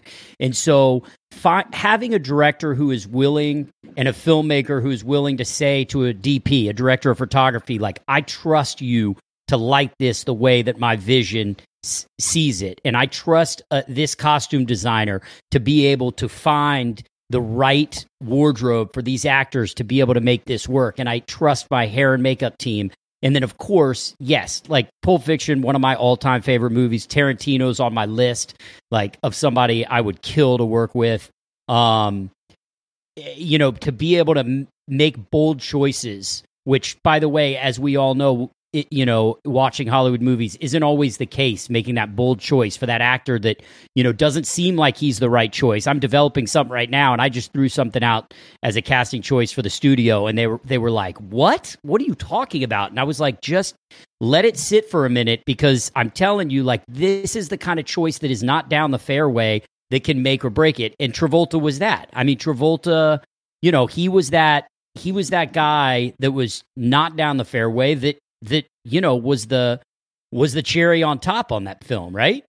Yeah, but you right, know, but, but but those kind of choices are like, I didn't mean to cut you off, Lance, but yep, those right. are the kind of choices that determine whether or not you get twelve million to make a movie or like forty million, right? They're like, look, if we put, because a lot of times when you go through studios, and correct me if I'm wrong, they're not really they're they're they're they're taking the the, the vision of the movie into consideration, but they're really thinking about ticket sales and how do that's we sell it. This overseas, right? Like, that's a big part. That's why certain people star in so many big budgeted movies, because there's such an easy sell when it comes to overseas, particularly action films, right? That's exactly right. That's exactly right. They actually have, I mean, every actor has like a foreign value. So they know exactly, they can, they can sell, they can sell it overseas before the camera shoots a, its first shot. And they already, just based on who the lead is, they've already recouped their budget plus because of right. whoever it is. You know what I mean? Because you have Jean-Claude Van Damme, you know, fifteen years ago, and it's like, boom, I've got this much money. It doesn't matter. You know, the camera hadn't even rolled, and I already got this much money. So, yes, absolutely. Um, but but also, like, you know, I, while I like big tentpole movies, I find that it's the smaller independent movies, the ones that are made on a smaller budget, that I appreciate so much more. Um, and I appreciate the storytelling more. Unfortunately, we're in a time right now where those aren't getting made as often, um, just because of the business. But um, yeah, I mean, you, you're absolutely right. It's so many decisions are based based on bottom line, you know, and you have to have you got to have the balls or the resume to be able to walk into the studio and say, this is what it's going to be, or I'm going to walk out. This is but, who the lead's going to be, or I'm going to walk out. But let me ask you, doesn't that take th- you just hit it. That, that was going to be my question. If you've got something that you consider to be uh, a piece of art, and you know that maybe there's not going to be the groundswell of excitement for a certain topic of movie, isn't the job then to go get the right actor that will be the one that can turn the key to a whole project and get it jump-started? Yeah, for sure. But, I mean, you look at, yeah, you know, you got to have the balls person- to do that. You know what I mean? I mean, Matt Weiner, when he was pitching Mad Men around town, first of all, a lot of people passed on Mad Men, but also he got the oppor- he got bites from other studios and networks, but A M C and, that were well more lucrative. But he knew by taking less money and and believing in himself and rolling the dice on this show to go to A M C that had never done scripted television. And most of these little networks, you know, that changed the game. You know, we've talked about that. He took less money, but he knew that by taking less money and going to A M C that had never done it before, he could make the last call on everything. And Lord knows he did. He walked down there and he would look at every prop and he would look at every word being spoken and he would look at every stitch of clothing you were wearing and every bit of hairspray that was going in your hair. And he had the final say on all of it. And that would not have happened had he taken the more lucrative deals to go to other networks. So that, you know, that, and that takes some, some, you know, chutzpah. Yeah. I mean, we did that with Riding Dirty, Lance, like with, with that album. That's the one album where we were like, Um, we didn't take a financial advance from the record company. We like forfeited the, the upfront money for creative control because the first two albums we had done, our record company were like, you know, we, we got decent money up front, but they were like, they had hands all over everything. And they were like, no, we don't want to, we don't want to pay for this sample. No, we don't want to pay for this feature and we don't want this and we don't want that. And so we knew um, if we were ever going to be able to, to explain ourselves in a way that we needed to, that we were going to have to compromise something. And so in that case, it became money. We were like, look, we don't want any money up front for this album. We just want to be able to make the album that we know we can make. And that to this day is still the seminal U G K album, right? That's the one that, that, that that's the first one that uh, went gold. It's still our highest selling album to date.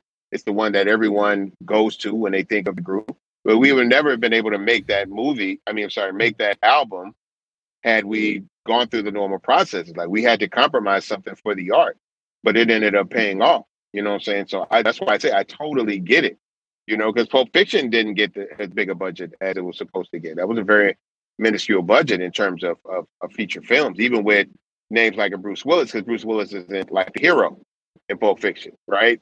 You know, so it changes the dynamic of having a person like that in the movie in the in the first place. So, um, I mean, you look at like a Vin Diesel, like that's why Vin Diesel's still making these movies. And you're like, wow, you know, I'm not a big Vin Diesel fan. It doesn't matter. Like when they see Vin Diesel's name attached to a film overseas, they buy the rights immediately. That's why but, there's nine uh, Fast and Furious, you know, but that but Ben but Vin Diesel's a guy that kind of I always think of what could have been with Vin, because I thought in Boiler Room and Saving Private Ryan, he was really terrific. And I feel like he could have had a different career, but he decided to go down the path. And look, it was a lucrative path, and maybe that was what he always wanted to do. But getting back to what you said, you know, ultimately, I guess everyone has that decision um, when it comes to artists. You either bet on yourself, which takes balls, and it and it takes some and it takes some level of um, a lack of safety net, or you go the safe route. But if you do have the balls and you do believe in yourself and you do have a vision and that vision comes true, then you look at Tarantino now. Well, I mean, his Pulp Fiction then has opened the door for everything that he's done since then. And then you find actors that you're comfortable with. You start bringing some of the same actors back. You you probably hire some of the same people. I think it's a lot. You know what? It reminds me of so Pharrell Williams, who's one of my favorites. Um On one of his albums, he has something called Seeing Sounds. Uh, it's like an interlude where he talks about being a kid and he could see the music. And, and he it, he does a great job of, of uh, putting in context his ability at a young age to visualize music and the moving pieces. And I always feel like artists uh, who paint, I feel like musicians of all of all kinds of musicians, I don't care who they are. I feel like um, movie makers, T V makers, and then chefs. I think they're all very similar in that they have an idea of the big picture and they understand how to use the, they understand what the process looks like to build out the process that gets to the big picture. But the ability to see the big picture, like the scene, the sounds, as Pharrell Williams talked about, if you don't have that, then you can't build, you can't build towards that if you don't already have that. No, no. And it, you know, I, I always look at guitar players, right? Like you have guys that are in bands and they play chords and they make good, good songs or whatever. And then you have guys that can speak in guitar, right? Carlos Eddie Van Halen, you know, exactly. Jerry Clark Junior These guys, they can actually speak in guitar. And I feel like that's a different skill. Like you look at at at um and Chris Shepard, they're not just cooks, you know, they can they speak through food. Like they can get their point across through food. And I can kind of do that with with songwriting. You know, like I can like like right now as I'm talking to you guys, there are words consistently flowing through my head right now, right? Just waiting for the right place and the right time to come together. Like I may just be sitting in the house and then I'll have like three or four lines for a song come up in my head out of nowhere. And I'm like, man, I got to figure out how to remember that and put that in something somewhere. Like it's not even a full song. It's just a couple of lines. And I'm like, man, I need to save that at some point in my career. And they're flying around all the time. There's a line in um in Heat, you know, in in, uh, in the movie Heat. There's the guy, that, uh, the guy in the wheelchair that De Niro always goes to, right, to get to work. He says something in that movie. He says like, "These ideas are always flying up in the, flying around in the air." I'm paraphrasing it, obviously, but he's like, "These ideas are always flying around. You just got to know how to reach up and grab one." And that's kind of that's that's how I operate musically, and I have to believe that that's how some of these guys operate in their art forms, right? Like, I imagine that guitar players hear chords or see chords, right? See notes kind of floating around, and then they have to figure out, you know, how to pull them down in which particular order in order to make it work. But I feel like these ideas, when when you deal in art, in the in the creation of art, you have these ideas floating around all the time. You just got to make sure to pick the right one at the right time and place it.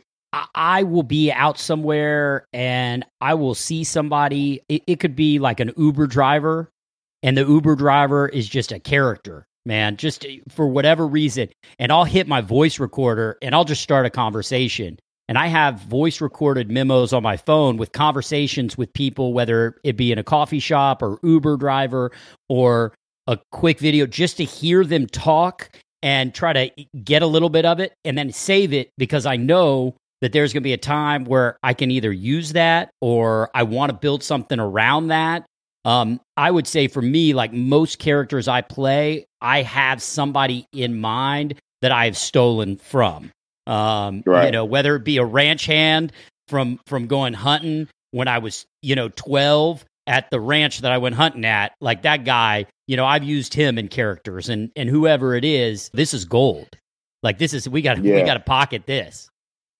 Yeah, I used to feel like that about cab drivers, right? Yeah. Like um, when you take a cab in New York, or you take a cab in in Boston, or you take a cab in New Orleans, right? These people are very of their environment, and they're very unique to where they are in the world. And so they don't usually talk like these people talk anywhere else. They don't think how these people think anywhere else. They don't see the world the same way.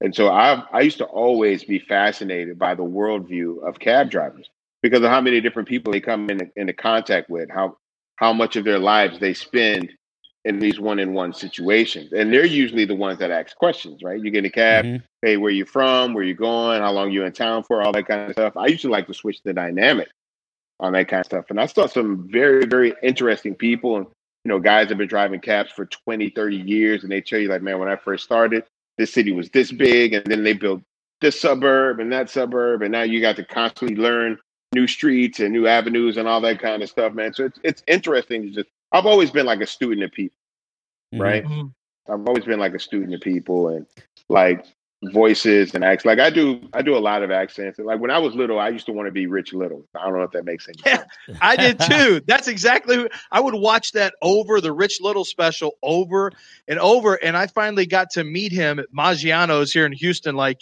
years ago. Somebody set it up when he was in town. And, uh, you know, I mean, I do imitations to this day, but it was, um, that was really cool getting to re- meet Rich Little. Cause that was the only, that was like the guy who could do imitations back in the day.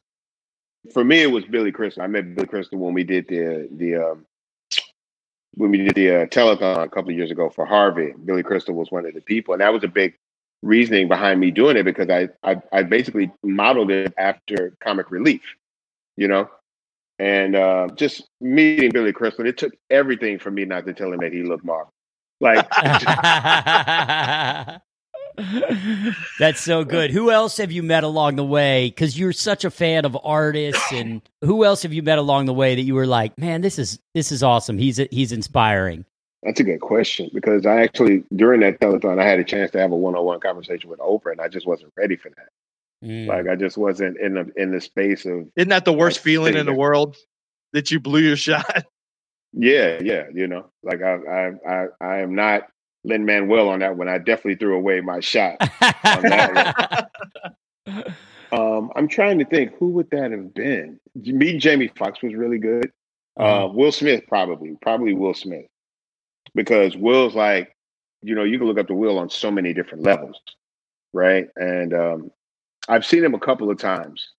And it always astonishes me that Will knows who I am when I see him.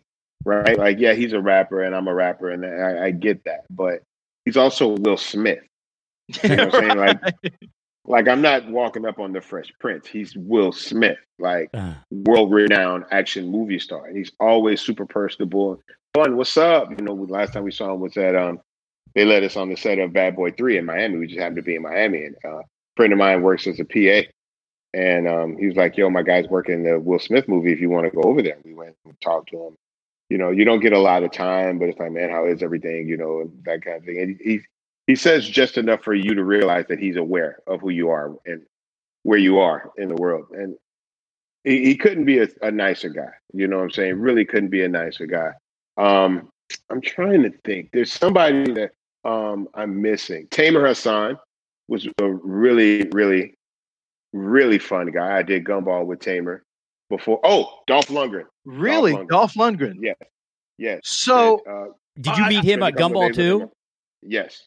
Okay, wait, we got we got to okay, pause go right to, there because go to Gumball, Gumball three thousand. I, I mean this what how the just God, I have so many questions for those who don't know. Gumball three thousand is a epic seven day rally, takes place in different parts of the world every year, where basically like a hundred or so people drive the baddest cars there are, from Lambos to to Ferraris to, you know, Bugattis and and Koenigseggs and just the sickest cars. And you drive all day long and and throughout on public roads throughout some of the most like scenic parts of the world. And then you party all night with these people. And then you get back in your car and you do it again. And you do that for seven days. That sounds awesome. I need you to it just really, start really at the beginning. And when you get to the end, stop, go. Okay. So I had a friend of mine. Uh, we weren't even really close friends at the time.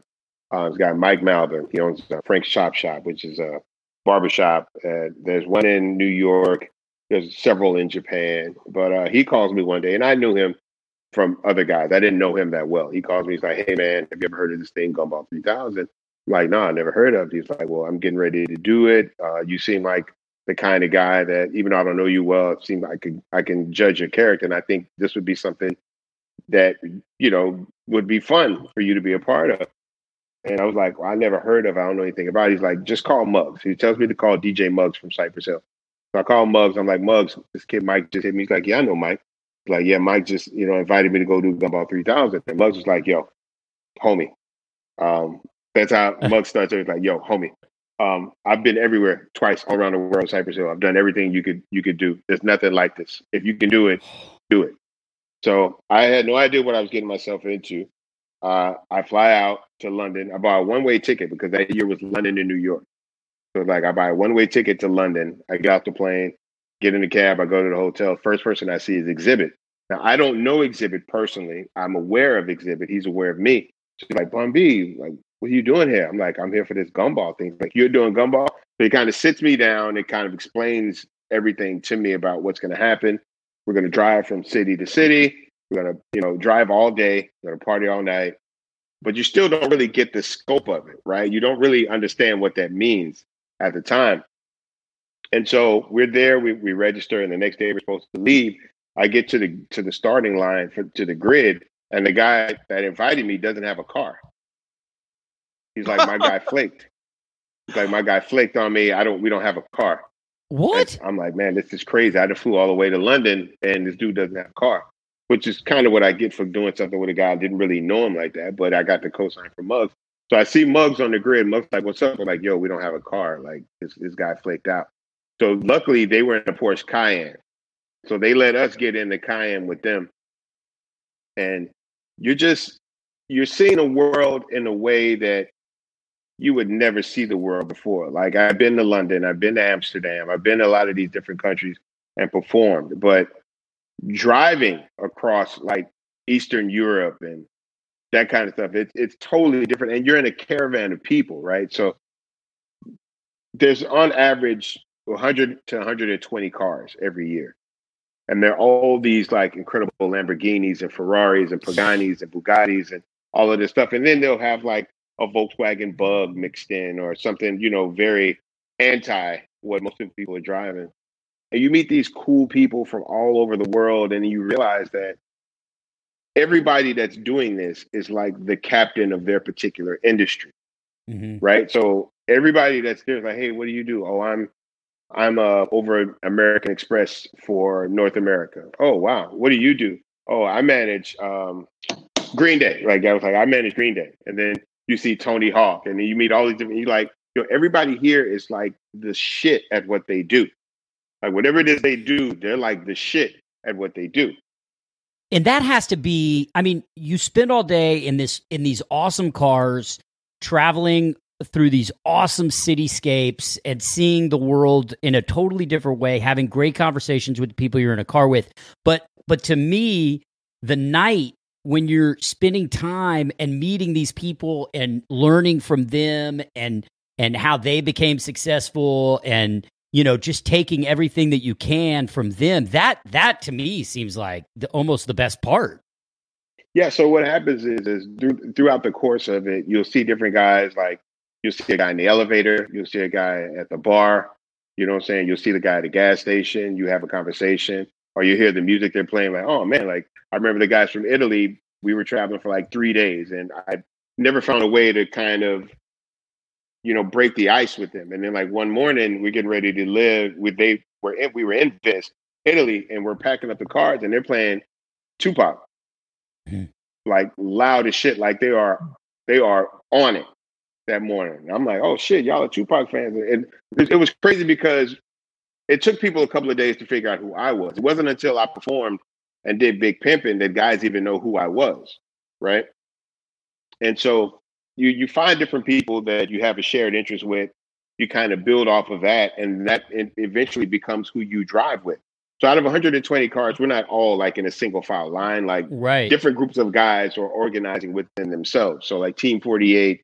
Team twenty-two, Team one oh seven, and Team sixty-nine all are from the same area, or all kind of party the same. You know, different guys do different things.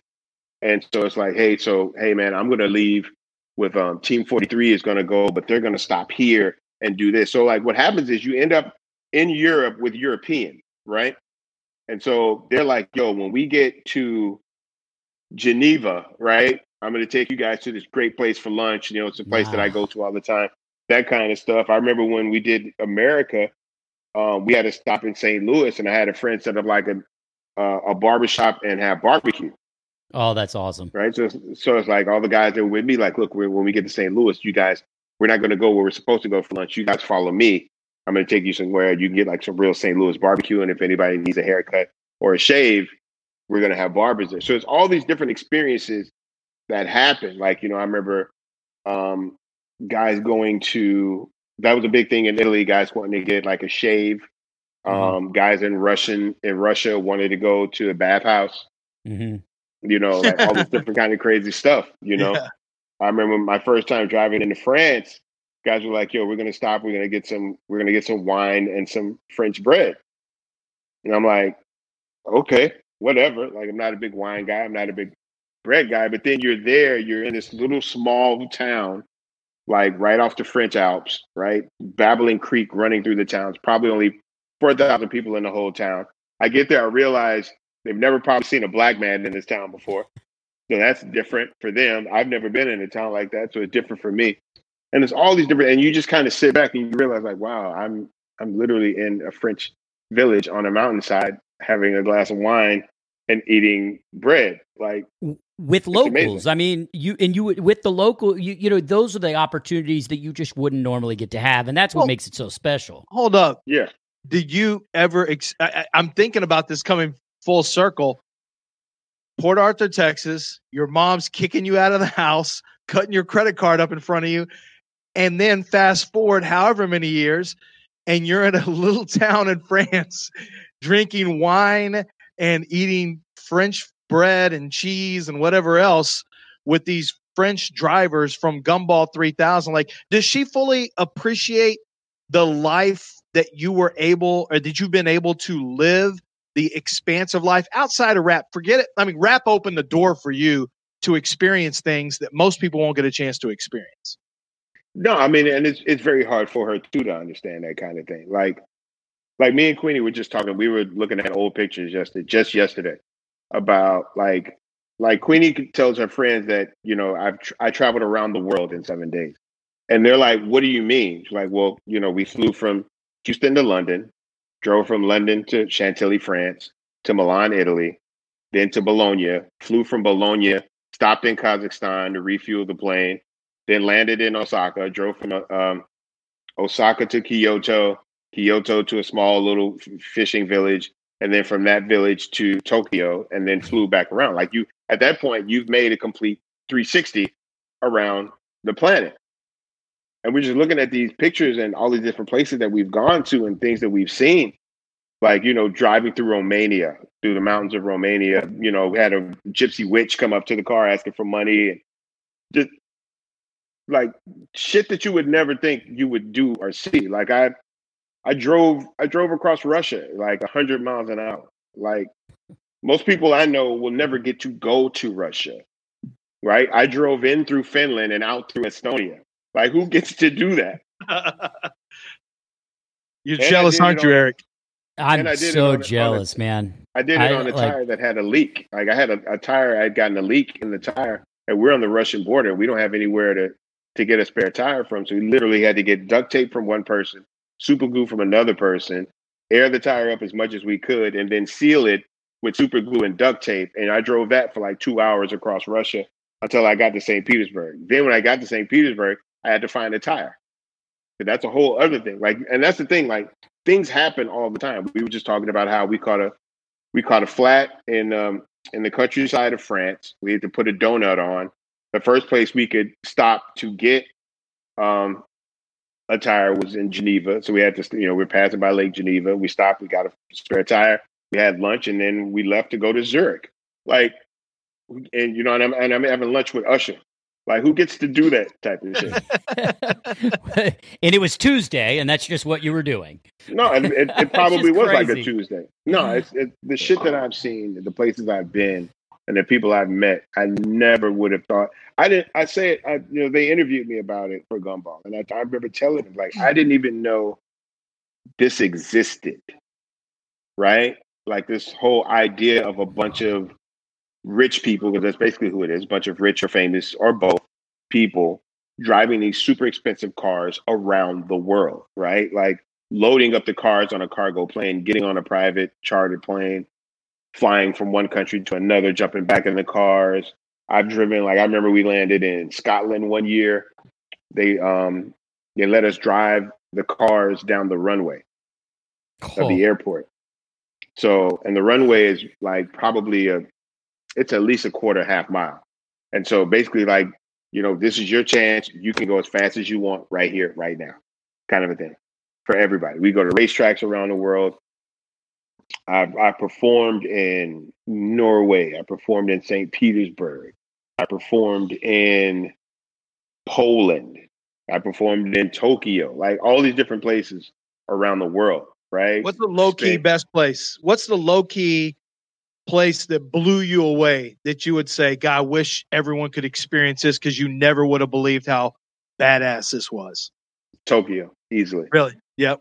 Easy, easy, Tokyo. I mean, for, for me, for years, London was the best city. Like, London is an amazing city, right? It's very full of culture, um, great food, you know, wonderful environment. I, I enjoy London every single time I go. Um, Venice was super interesting. Like, I went to Venice. I actually got to go to dinner with Julian Schnabel. Yeah. You know That's what I'm saying? Huge.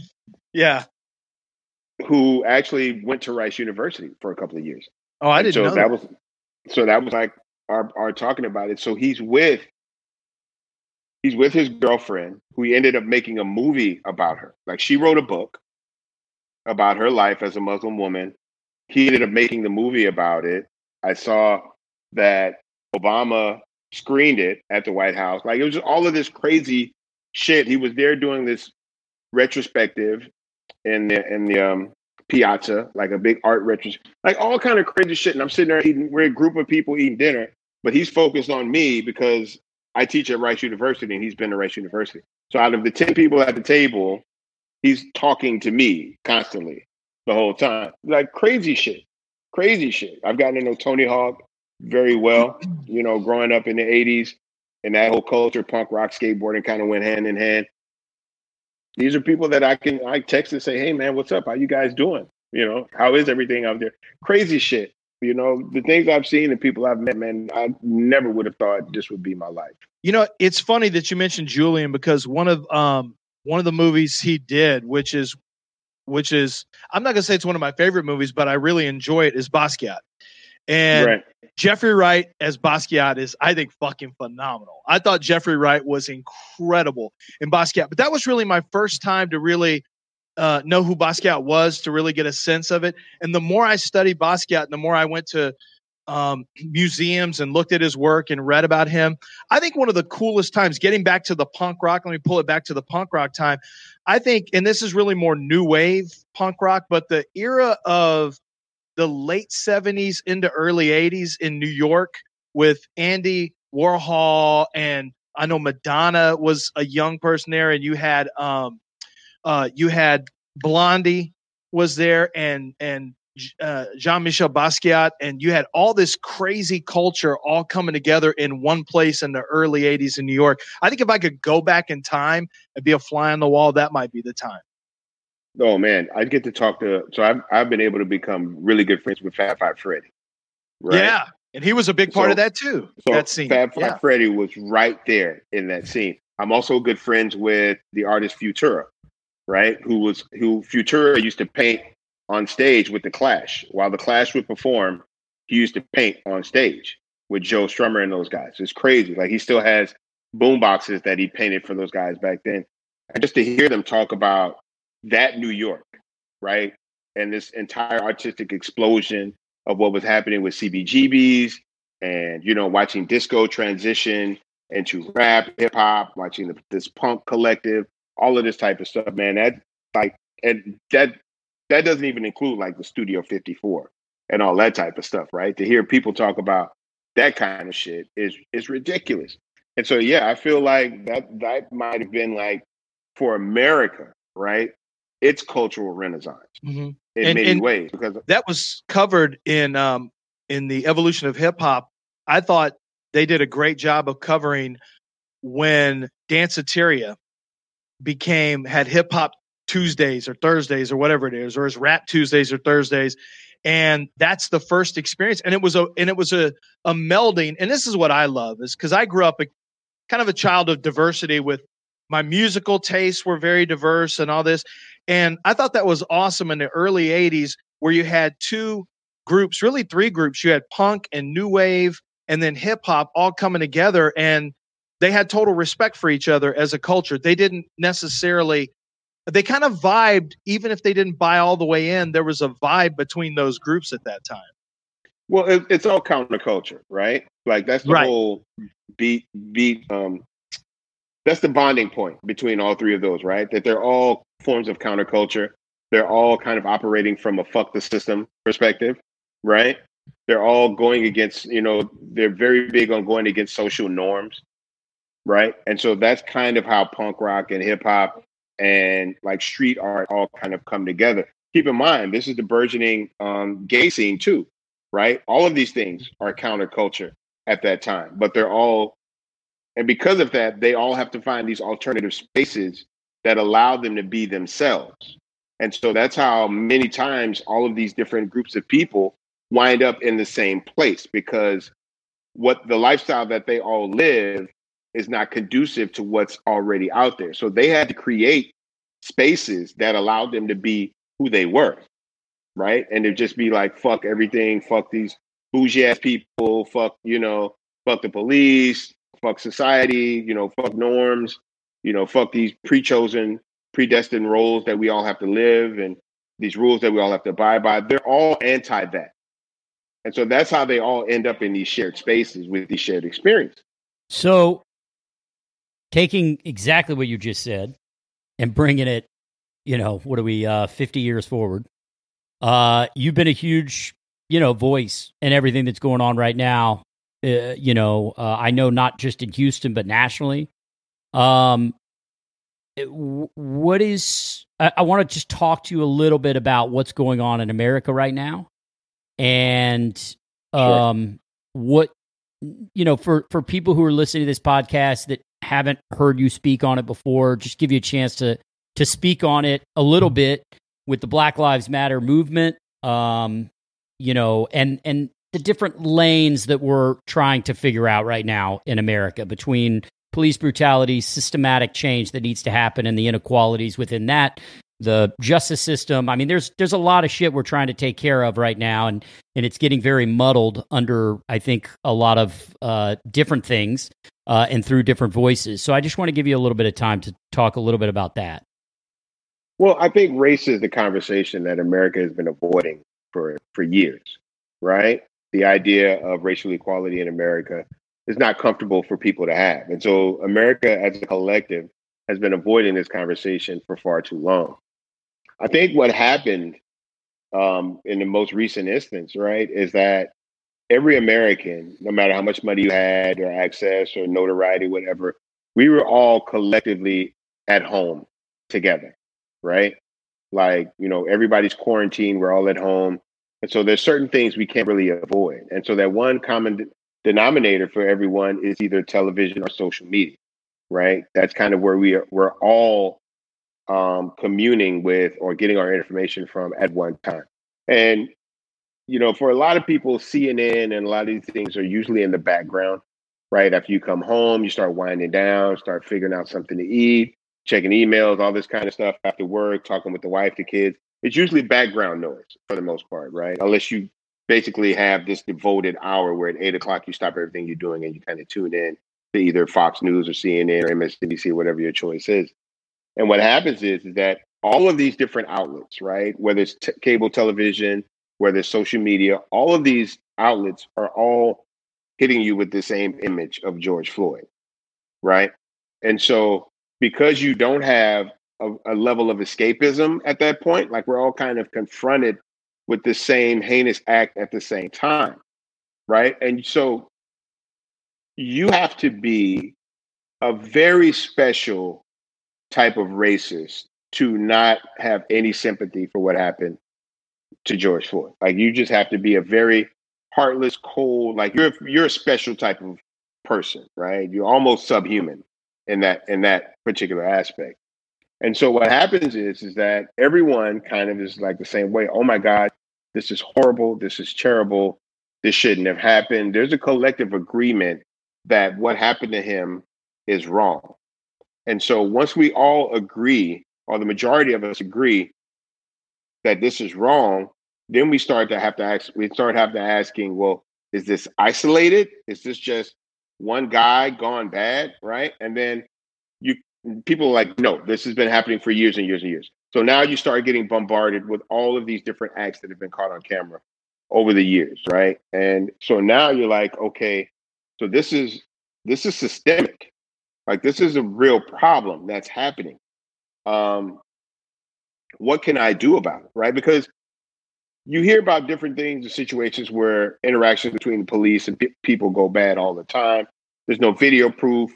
The other, you know, the person is dead. And so people can kind of excuse it as well. We don't know what happened. We didn't see what happened. This guy, you know, probably was a bad person. And obviously the family is going to say, no, this was a good guy. And you're like, well, that's his family. They're going to say that about him no matter what. You know, guys are on death row. Their mother still goes to visit them every week, you know, that kind of a thing. Um, but there's there's no excuse to be made when you see the video, right? You see the entire interaction unfold before you. And then you start seeing different images, different images of Ahmaud Arbery jogging in the street, you know? And so now you have to ask yourself, well, you know, one, A, what can I do, right? And then people go off into their own particular base and like their own immediate circle and start having these conversations, right? And then, so then it becomes, you know, a white person sees it, they go back to their friends, they're like, my God, did you see what the police did to the black man in in uh, Minnesota, right? And it's like, yeah, well, but we don't know. Well, obviously we know what happened. Like, well, well, we don't know what kind of criminal, he had a record or whatever. Yeah, but they said he had a fake twenty dollars. Like, it's very hard to justify what happens to George Floyd in that interaction, right? And so now lines are being drawn. Like, people are starting to realize, like, yo, my, my, I like Tom, but Tom's actually a dick. Tom's Tom's like really racist. I thought Tom just, you know, maybe didn't like certain black people or had bad interactions. And you realize Tom's actually racist. You know what I'm saying? like, like, like Tom's like a real like racist, like full on does not like black people at all. And so now you're like, well, you know, if, if I'm friends with Tom, how does that make me look? Right? Like, so then you have to be aware of, well, how many up, how, how many other people that I commune with are racist. On the flip side of that, you have black people, right? And we have to find people amongst us like, yo, you see that what the cops did to George Floyd, man, what are we going to do? And then people are like, well, I don't know. What am I supposed to do? I can't beat the police. I can't do nothing about the police. Like, yeah, but we still have to stand up. We still have to fight against it. We still have to let it be known. It's like, man, look, I got a good job. I got a good place. I finally got a nice house. You know, nobody's ever lived in the neighborhood that I live in, in my family. Nobody's ever gotten afforded this level of comfortable um, lifestyle that that I have, and I don't want to mess it up. So you have people on on both sides trying to figure out what's their place in this and what are they willing to sacrifice for the greater good. And so that's where we are right now in, in America and in the world as well. If you look all around the world, there were different protests about it. And I mean, you look in London, there was an anti-racism rally, which meant basically, well, I don't know if I'm saying it right, pro-racism, I guess is the best way to put it. It was a pro-racism rally about people who were like, yeah, we, we're good with racism. We don't have a problem with it. And fuck anybody who is against racism. Like, that's how polarizing this issue is, because we're finally kind of dealing, starting to deal with it head on, right? And so now you see people's like, well, this is nothing new from the police. The police have been doing this to people of color for, for decades, right? And so we need to, now the conversation is we need to defund the police. The police are given... They were already given a certain level of authority. They're given a gun. And like now they're getting millions of dollars to buy tear gas and riot shields. Like, what do you, what do the police use tear gas for? The only use that a police officer has for tear gas is against the citizens, right? So why are we paying for these different things that the police turn around and use against us? So that's where defund the police comes from. And it's a very, very deep conversation, right? So it goes into Um, you know, city council, all of these elected positions of people, start looking at judges, different arrest records. We had the police situation here, um, the raid recently. I can't think of the officer's name right now, but there was the raid that went bad where they ran in the wrong house and killed people. Breonna and Taylor. No, no, no. Here in Houston. Oh. oh, the one that was in Houston. Yeah. The same yeah. situation, I guess. Yeah. Where they run in the house, they run in the wrong house, they kill people. And then you find out that this person has a history of misconduct in the police department, right? Has all these different citations against them. Like, well, why is he even allowed to be a policeman? So we have all these different critiques now of policing policies. People starting to get more informed about that. they realize that the police, there's a, you know, because many people don't even know that there's a police officers union, right? And that these I mean, that, the police officers union negotiate with the with the mayor's office to allow them to have declared immunity in certain cases and all of these different privileges that are afforded the police in your community by your mayor. So now it's like, well, damn, well, I, I thought I liked this mayor. Like, I voted for the mayor, right? The mayor that we have right now. And I realized that there's issues that I have with him based off what he's been able to give to the police officers union. All of the meetings are confidential. Everything's redacted. So you never get to see exactly everything that they negotiate, who's actually being negotiated for. So it just raises all of these different levels of concern for people who didn't really have an entry point into how cities operate, how police, um, how police are allowed to police the communities in which they serve.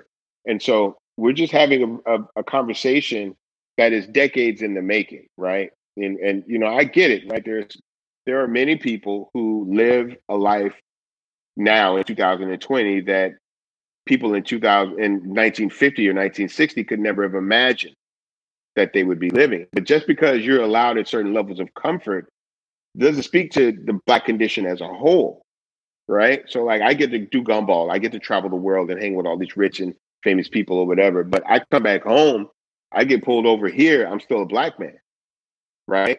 No matter where I live, what kind of car I'm driving, I'm still held, still looked at a certain way. And so now we're in a position, okay, so what kind of country do we really want to live in? Do do we want to live in a country where I'm okay with this happening as long as it doesn't happen to me, right? And is that the message that we send to the young people, our children, and you know, the impressionable people of our, in our lives? And we have to realize that if we don't have these tough conversations at home with our children about what the world is, what's right and what's wrong, someone else will. Yeah, you know? and so and that's someone else. And, and this is my this is my biggest concern, is that I feel like the conversations I have in person or on the phone with people who I know and like, um, who are different than me, who are like me, you know, it's so much different when you, I always tell as many people as I can. I told my son this because he started to get, and I talked to Bun about this, he started to get just horrified by everything that he was seeing on social media, social media, social media. You know, social media is going to put you in a really bad position. It's going to put you in a really bad place mentally. At some point, you have to pick up the phone and and call and, or talk to people. You'd love to do it face to face. Right now, it's tougher. But talk to somebody who is not like you, who does not look like you. Have real conversations, because when you have conversations, when you have real person to person, it's a much more real experience. It's a much more um, enjoyable experience. When it's from the anonymity of social media, it invariably goes sideways. And then you end up feeling some type of way because of the things that you see and read from people who are, in many times, not even acting the way that they would. They're a they're an uglier version of themselves than what you would get if you had a, a person-to-person conversation. That's the one concern I have. My biggest concern, Bun and Eric, is that, you know, too many people are having the conversations. They're not conversations. You're just yelling into social media instead of having nuanced and difficult conversations, which, you know, I think it's easier to to work through things when you have have conflict resolution with someone across a table from you, Lance, in a manner of speaking. Lance, you're speaking as if people want to have uncomfortable conversations. People, the majority of people don't want to have uncomfortable you're right. conversations. They you're They're right. not looking to it. This is, social media is great. Like, you know, you're yelling into an echo chamber, and then everybody you follow, most people, I would say, probably ninety percent of the people you follow agree with what you say, and you agree with what they say. So you're not changing anybody's fucking mind, and you're not having any sort of uncomfortable conversation. Um, you know, it's a... so. To your point there, I mean, I just don't think people want to. If you want to, you no, can no, seek it don't. out. Um, Bun, I think that um, defund the police is tough for me to wrap my mind around. And I don't know, it, the language of defund the police uh, is, is, is difficult for me, because now taking money until we can figure out a better system, yes. Um, because... to me, police officers are ill-trained for what they're being asked to do. Um, and police unions have too much power. So, right. um, you know, a lot similar to teacher union. Let's not open that door. Let's just stay on this one. But, but you know, when you have a police union that's as strong as it is and protects officers who continually have strikes against them and don't have third parties come in to moderate all of those, you know, these these um, infractions by these police, that's a problem. When you send a Navy SEAL overseas and he trains eighteen months for a mission that lasts six weeks, and he goes in there and and he can handle that uh, as precisely and delicately as he needs to do to get it done, but yet you have police officers that are asked day in, day out to go police communities that are oftentimes not theirs, and you train them for six weeks, maybe, at a police academy, and you give them a minuscule amount of training in hand-to-hand combat, a minuscule amount of training in um, in usage of their weapon system, um, and then you give them next to zero training in any sort of mental and psychological, uh, dealing with mental and psychological uh, uh, citizens. So I don't know if that means we need to give more money to the police. Um, to me, it seems like you would want to give more money to the police so that we can figure out a better way to train these officers to go into these communities. But when I hear defund the police, it's really difficult for me because I think what that, at least, and I'm just talking about the language, defund the police, those three words, right, scares me that we now get, we get people that are even less equipped to go into these into these uh, communities and police them, because we have no, to have police. We can't have no police. Yeah. That's not an and option. I see, and so there's a difference between defund the police and dismantle the police, because they're having both right. of these conversations right now. When it comes to training, right, the reality is is that there's no level of training that you can give a police officer who doesn't want to receive it. Correct. Right? There's no, there's nothing in training or a lack of training that had to do with George Floyd's death, right? And even deeper than that. So if you look at the interaction with George Floyd and the police officers, right? The the cop that's kneeling on his neck is the superior officer, right? He's the senior officer on the scene. The other guys, one of them had only been a cop for four days. He questions his senior officer in the midst of the interaction. Hey, shouldn't we let this guy up? Shouldn't we do this? The senior officer tells him no. So what happens is, you know, a, a, a cadet comes out of the academy. They've been given the, the training um, to patrol the streets. And keep in mind, the training is inadequate in that sense, because you have to study longer to be a barber than you do to be a police officer, right? Like you have to you have to study three to four times as long to become wow. a licensed barber than to become a licensed police officer. But even beyond that, let's say you get the sensitivity training. Let's say you get the interaction training, right? You have all of these different things, and then but when you're allowed to patrol the street, you have to go with a senior officer. And so that senior officer is going to tell you how these interactions should go. Hey, man, you've never been in this neighborhood. These are some wild dudes. You can't come in here looking weak. You got to be strong. You got to be aggressive, or they're going to run over you. That's the kind of things that's being told to the junior officer by the senior officer. The junior officer sees how the senior officer interacts in that community and assumes that's the way it's supposed to be done. So when something bad does happen in the interaction and the junior officer questions the senior officer, the senior officer will tell them, no, this is, trust me, I've done this before. This is how this goes. And you're less likely to argue that. Now, when we talk about defunding the police, nobody's taking police cars away. Nobody's taking guns away. Nobody's hindering training. What they're actually doing is trying to set up a system that takes away, let's say, domestic uh, domestic abuse calls from police, mental health calls, which is a lot of time that police officers have to deal with stuff. This is what it's it's all of this unnecessary stuff that we have told the police that they have to do outside of dealing with criminals. That's where overtime and all this stuff comes in at, right? And that's where a lot of this extra funding for the police goes to to pay for overtime for the cops that are on duty.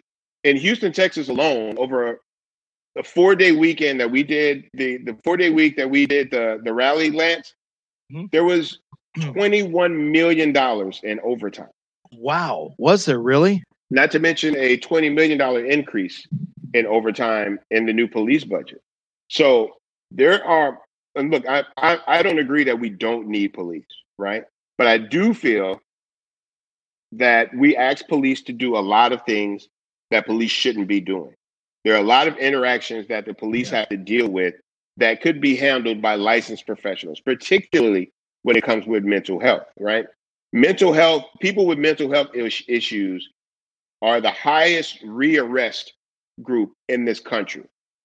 So they're, they're the ones that the police have to constantly go back and see over and over and over again, right? So if there's a system in place that sends licensed mental health uh, counselors to those scenes, right? Where it's not a, where it's not a mental illness patient with a knife or a blunt object, right? Just somebody that, you know, schizophrenic or manic or somebody having a bad day, hasn't taken their medication or something like that. That's something that we can take the police out of the equation for, right? When it's just a couple that's arguing where it hasn't gotten physical, right? But the neighbors hear the husband and wife yelling back and forth at each other, which I'm married, Lance is married. We know these these things happen sometimes, right? As long as there's not a level of physicality involved, there's no need for the police in that situation. Um, and so that's the biggest problem when we talk about defunding the police. There are as- and when we talk about the communities that they have to police, right? If we take some of that money that's been allotted to the police and spend it in these communities, it gives them better opportunities for education, better opportunities um, for upward mobility, right? Helps to clean up some of these neighborhoods. But once that happens, once the the um, once there's more opportunities for jobs, once there's better uh, education, the crime rate absolutely decreases. If you don't believe me, look at River Oaks. People talk, you know, talk about how, you know, you don't really need police in a community like River Oaks. It's because where's the stress? Like, those people have good jobs, right? They have the access to the education. So there's less of a need to to to commit a crime in order to, to sustain yourself, right? So that's when we talk about defunding the police. It's about taking, like, the, the police department in Houston was given a billion dollars in this new budget, like a billion dollars, right? Some of that money, you could take a hundred million dollars from that billion dollars and completely um, change Third Ward forever, right? You could change the community of Third Ward forever. You could change Fifth Ward forever with that kind of money, right? You could change the level of education that's afforded to the children in those communities. You could change the uh, the level of training that people have for certain trades. You could build trade schools in those communities. Um, you could change the housing situation in those communities, right? Um, you could help create businesses that would hire people in those communities. And when you have better opportunities for educational equality, for financial equality, and and in these communities, there's a less likelihood of there being crime in those communities, which takes the police out of those communities and the numbers that they have to be in with these interactions that tend to go bad. And so that's where defund the police as as as an as an argument in America is right now. Now, dismantling the police is is a totally different situation, because when you dismantle the police, you're basically replacing the police, right? And the power and the the the problem is the authority in in particular. So when you take out one form of authority, or you take the power away and authority away from one group and give it to another group, you have to be careful about about that, right? Because if you say, okay, these guys with guns can't patrol my neighborhood, but these guys with guns can. There's always room for corruption where power and authority is implemented. Mm-hmm. And so that's why I don't agree with dismantling the police. But I do feel that having people police communities that they are not from and they don't have a frame of reference for is a large part of the problem as well. Very well said. And I agree with I agree with you there. And I, you know, I just think it's, I think language is so important, and language is off, often misunderstood. And so, you know, well, just like just, Black Lives Matter. When people hear Black Lives Matter, there's a group of people that assume that means your life means more than mine. That's correct. And uh, and if you're not willing to sit down and have the conversation with people and let them explain their viewpoint, you're going to be stuck in your opinion. That's why when people hear defund the police, they get antsy about it, right? Because right. they think defund the police means get rid of the police. But you have to Nothing listen. Nothing could be further than the truth, right? Yeah. And, and the reason that the reason that we come to these roadblocks is because no one's willing to sit and hear the other person out. It's okay. It's okay to disagree. That's the yes. problem that people have. People don't want to disagree with other people. conflict is not the natural position for a human being, right? Um, human beings try, for on the average, human beings try to avoid conflict as much as possible, which is why we tend to avoid uncomfortable conversations. I, but then something something just just crazy happens, and now we have to address the elephant in the room. And we've let some of these things go on too far. Yeah, I I, I agree with you. I think that, you know, the first thing that he, it, police unions need to be dismantled, first of all. Um, you know, another thing that needs to happen, there has to be um, an independent board that the city council has that that they can use as a backstop to protect its its citizens from cops, you know, that have seventeen fucking priors. Like that just and we that have that. And that can't That's the happen. Thing. We have those, but a lot of them that operate in America don't have subpoena power. And that's the that's the biggest hurdle, right? So if but an that's through the police board, union, correct? I mean, they don't no. have that because the police union has the lobby power and and the money behind it to to take that from them. Is that correct? See, that's a big misconception. Okay. A mayor a mayor of a city, depending on mm-hmm. the state laws and the laws, like in, mm-hmm. in, in Houston, Um, Mayor Turner didn't have to negotiate that with the police officers union. He could sign an executive order, which he did, that gives subpoena power to those boards. The problem is who's on the board, right? And and and like they just had a um, a city hall meeting, and there's a person that's on that particular board in Houston. And when different different questions were posed to them about particular police interactions in the city, they didn't have the foggiest clue of what was going on. And so you have to have people who don't have any of these connections to police officers at all, right? People who aren't looking to run for public office. And so it's the independent review board with subpoena power is another step, right? Because right. it takes the ability to prosecute, to bring police up on charges out of the hands of the police officers, the police officers union, and in certain cases, City Hall, right? And so... And so and, that's that's that's something that's happening, but it doesn't happen everywhere. Because without subpoena power, you can't see the evidence in the case in order to come to a proper conclusion. You need subpoena power to see um, body cameras, to see dashboard cameras, to see exactly every angle of what the interaction was.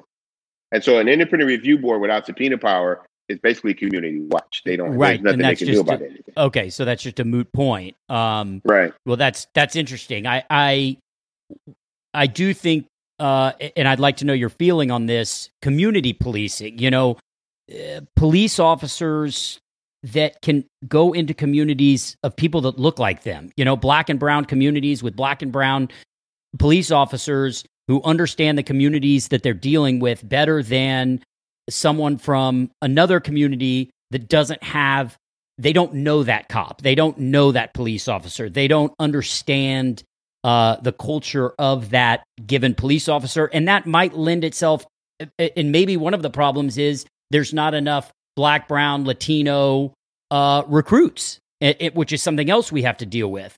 But, uh, you know, I think that that also would help with the interactions between citizens and police officers.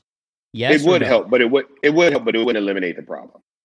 It still wouldn't eliminate the problem. If you look at a lot of the protesting, like, for example, there was a, a couple in Atlanta who were in their car. They were trying to leave an area where protests were happening, and they didn't leave fast enough. So the cops started breaking windows and snatching people out of cars and taking them to jail. And the majority of officers in that interaction were black. So just by having a black officer on the scene where black people are involved does not eliminate the possibility for police brutality, right? So all incidents between police and the citizens of the community they police are not always built around racism. It's the power issue. It's the authority issue that's given to police officers.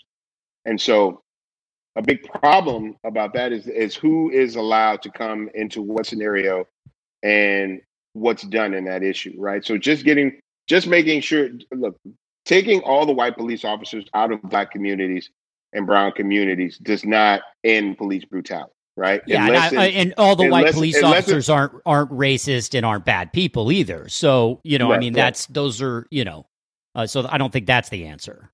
But I think the problem is, is that, as you said, the police officers union which looks to absolve any police officer for any kind of infraction posed against them, right, in the line of duty. And so the dismantling of the police officers union, which has far too much power in this country, is one of the biggest lobbying groups in America. Um, they're like, for example, they're the ones that tend to put up the bail when police officers shoot, assault, or kill people in the line of duty. It's usually a police officers union that puts up the bail money, that pays for the attorney, and does all of that kind of stuff. Like, and and they're the biggest hindrance between the community and the police, right? Because they're the ones that get to come in the middle, and they're the ones that have the power to make city hall, local, state, and um, representatives or senators make sure that certain legislation doesn't get passed, right? There are a couple of bills that have been trying to, that uh, a state senator here in Houston have been trying to get out of committee. And these things never even make it out of committee, I mean, to get a vote on the floor, right? And because of, and the reasoning behind that is because the police officers union carries so much weight, and they come in and say, hey, if you guys do this, even with a, a, a mayor, like the mayor of Houston needs the police, right? He needs to have a good relationship with the police department, because there are times where the police are necessary. They're needed, right? They're, they're, There are things that they do that provide a good service to the citizens of their community. But when there are things that are not good for the community happening from the police, the union are not, is not going to correct that. The union is going to look for, for them to be absolved of it. That's the that's their job, right? Is that's the whole idea of the police officers union, is to keep the city off of the back of police officers, no matter what the incident is. Right, whether they're right or whether they're wrong in it, they they just want this officer to be absolved of this crime and to get back on duty. And so they're they're the biggest problem. When their union is strong, it's extremely well funded, and they carry a lot of power. And it's not going to be the easiest thing to tear down. Now, what you have to have is a mayor that's willing to say, "Okay, enough is enough. You guys have been afforded too many liberties, and we've got to we've got to pull push back." But then when the when the mayor needs the police to, you know, cover some kind of city festival or other different things, that's when they, they get pushback for that kind of stuff. Not easy being mayor of a city. I get asked to run for mayor in Houston all the time. And I know. The more I learn about uh, the more I learn about the kind of shit that a mayor has to deal with, I'm not sure if that's the job I want. You know, we we call Bun the Bun unofficial. B. Yeah, we call him the unofficial mayor of Houston all the time, but now I'm going to have to, it's more like the ambassador of Houston. I think that's a safer, that's a safer role. You get to spend more time in restaurants. Well, when COVID is finally right. But I mean, at this, at the same time, Lance, like, do I, do I, is that something I would actively, you know, push for? I'm not really sure about that. But if I know I could beat somebody like Tony Busby, who would be a terrible mayor for this city, right? Like, Like, what do you do then when you know that you're in a position to do that job better than this person, and you have the ability to actually beat this person in an open election? You know, well, I'm I kinda, can say that's this. That's kind of where I, I'm at right now. I mean, I, I, you, I, I'm not saying that you couldn't do something like that. I, I, I, this is what I do find interesting. You, you walk in a circle that um, your circle is is. I don't know how tight your inner circle is, but your circle is more expansive than most people's. And I think anybody who's listened to this podcast obviously That's knows fair. that by now. But I think what I think what's also interesting is that because your circle is so expansive, um, you have to be able to traverse through different types of people, young, old, rich, poor, middle class, different. You have so many different people. And so how challenging is that for you to go through not just these issues that are currently right here in our face, but just being able to, do you feel blessed that you have the ability to interact with so many different people, or do you find yourself having to put on different types of faces for, you know, for, okay, these are people I knew from back in Port Arthur, and this is a group that I'm going to the symphony with. I mean, you, you live a different life than a lot of people. Well, there's a certain way that you have to communicate with certain people so that they understand exactly where you're coming from. But I still have to be guided by my moral compass, or else it doesn't work. Because at some point you compromise yourself in front of one group, and then you have no validity with another group, you know? And so, yes, I do know how to speak to the people in the room that I'm in. But at the same time, I still have to be true to myself. And if people in these rooms can't handle that, that's on them. Because I'm in the room. I'm not leaving the room just because you're not comfortable. You know what I'm saying? And so, but but that's easy for me to traverse as a citizen, right? When you become an elected official, it gets tricky because you become does, beholden to certain people, you know? It does get tricky. I, I guess I just kind of go back to what you said uh, an hour and twenty minutes ago, and I appreciate your, I appreciate I appreciate your time. I really do, and we'll, we won't take too much more of it. But uh, but remember when you were uh, you guys were doing Riding Dirty, and uh, you had the offer for more money, but you said, no, no, we're going to gamble on ourselves here.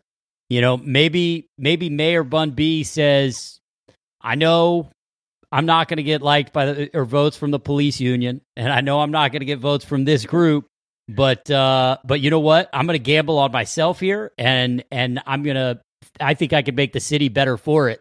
So, you know, maybe that's maybe that's what it takes, you know, and then and then you can do what you want, and and hopefully it uh, the city's stronger for it. Yeah, the only thing is, is that when, you know, you sh- you should never run for an elected position because you can. Okay. I agree. You there. should run for you should run for a position because that's um that's what you want to do. Like, because being mayor is a thankless job. Bun B, you're the man, dude.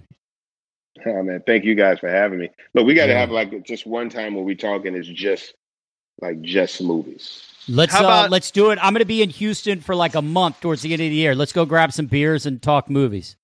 Yeah, yeah, we don't have to do it on camera on the microphone. No, just, man, let's just. I just want to sit. Yeah, let's wrap it out. Speaking of, I've played a campaign manager on T V, so when the day comes, I know my shit.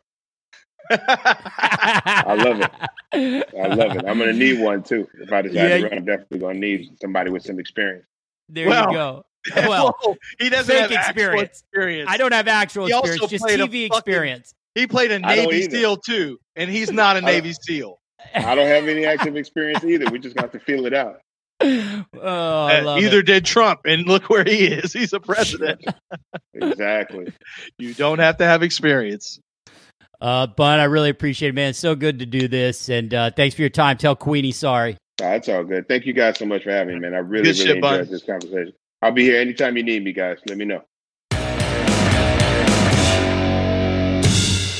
Okay, that was awesome. Uh, thanks to the usual suspects, the friends of the show, Blackland Distillery. You can find gin, bourbon, rye, vodka, all at blackland f w dot com. That's F W for Fort Worth. Anthem Agency, the incredibly talented Tony Moles handles all our artwork. That's Tony Moles over at Anthem Agency, A N T H M agency dot com, and our music by Josh Cook, here lies foe dot com.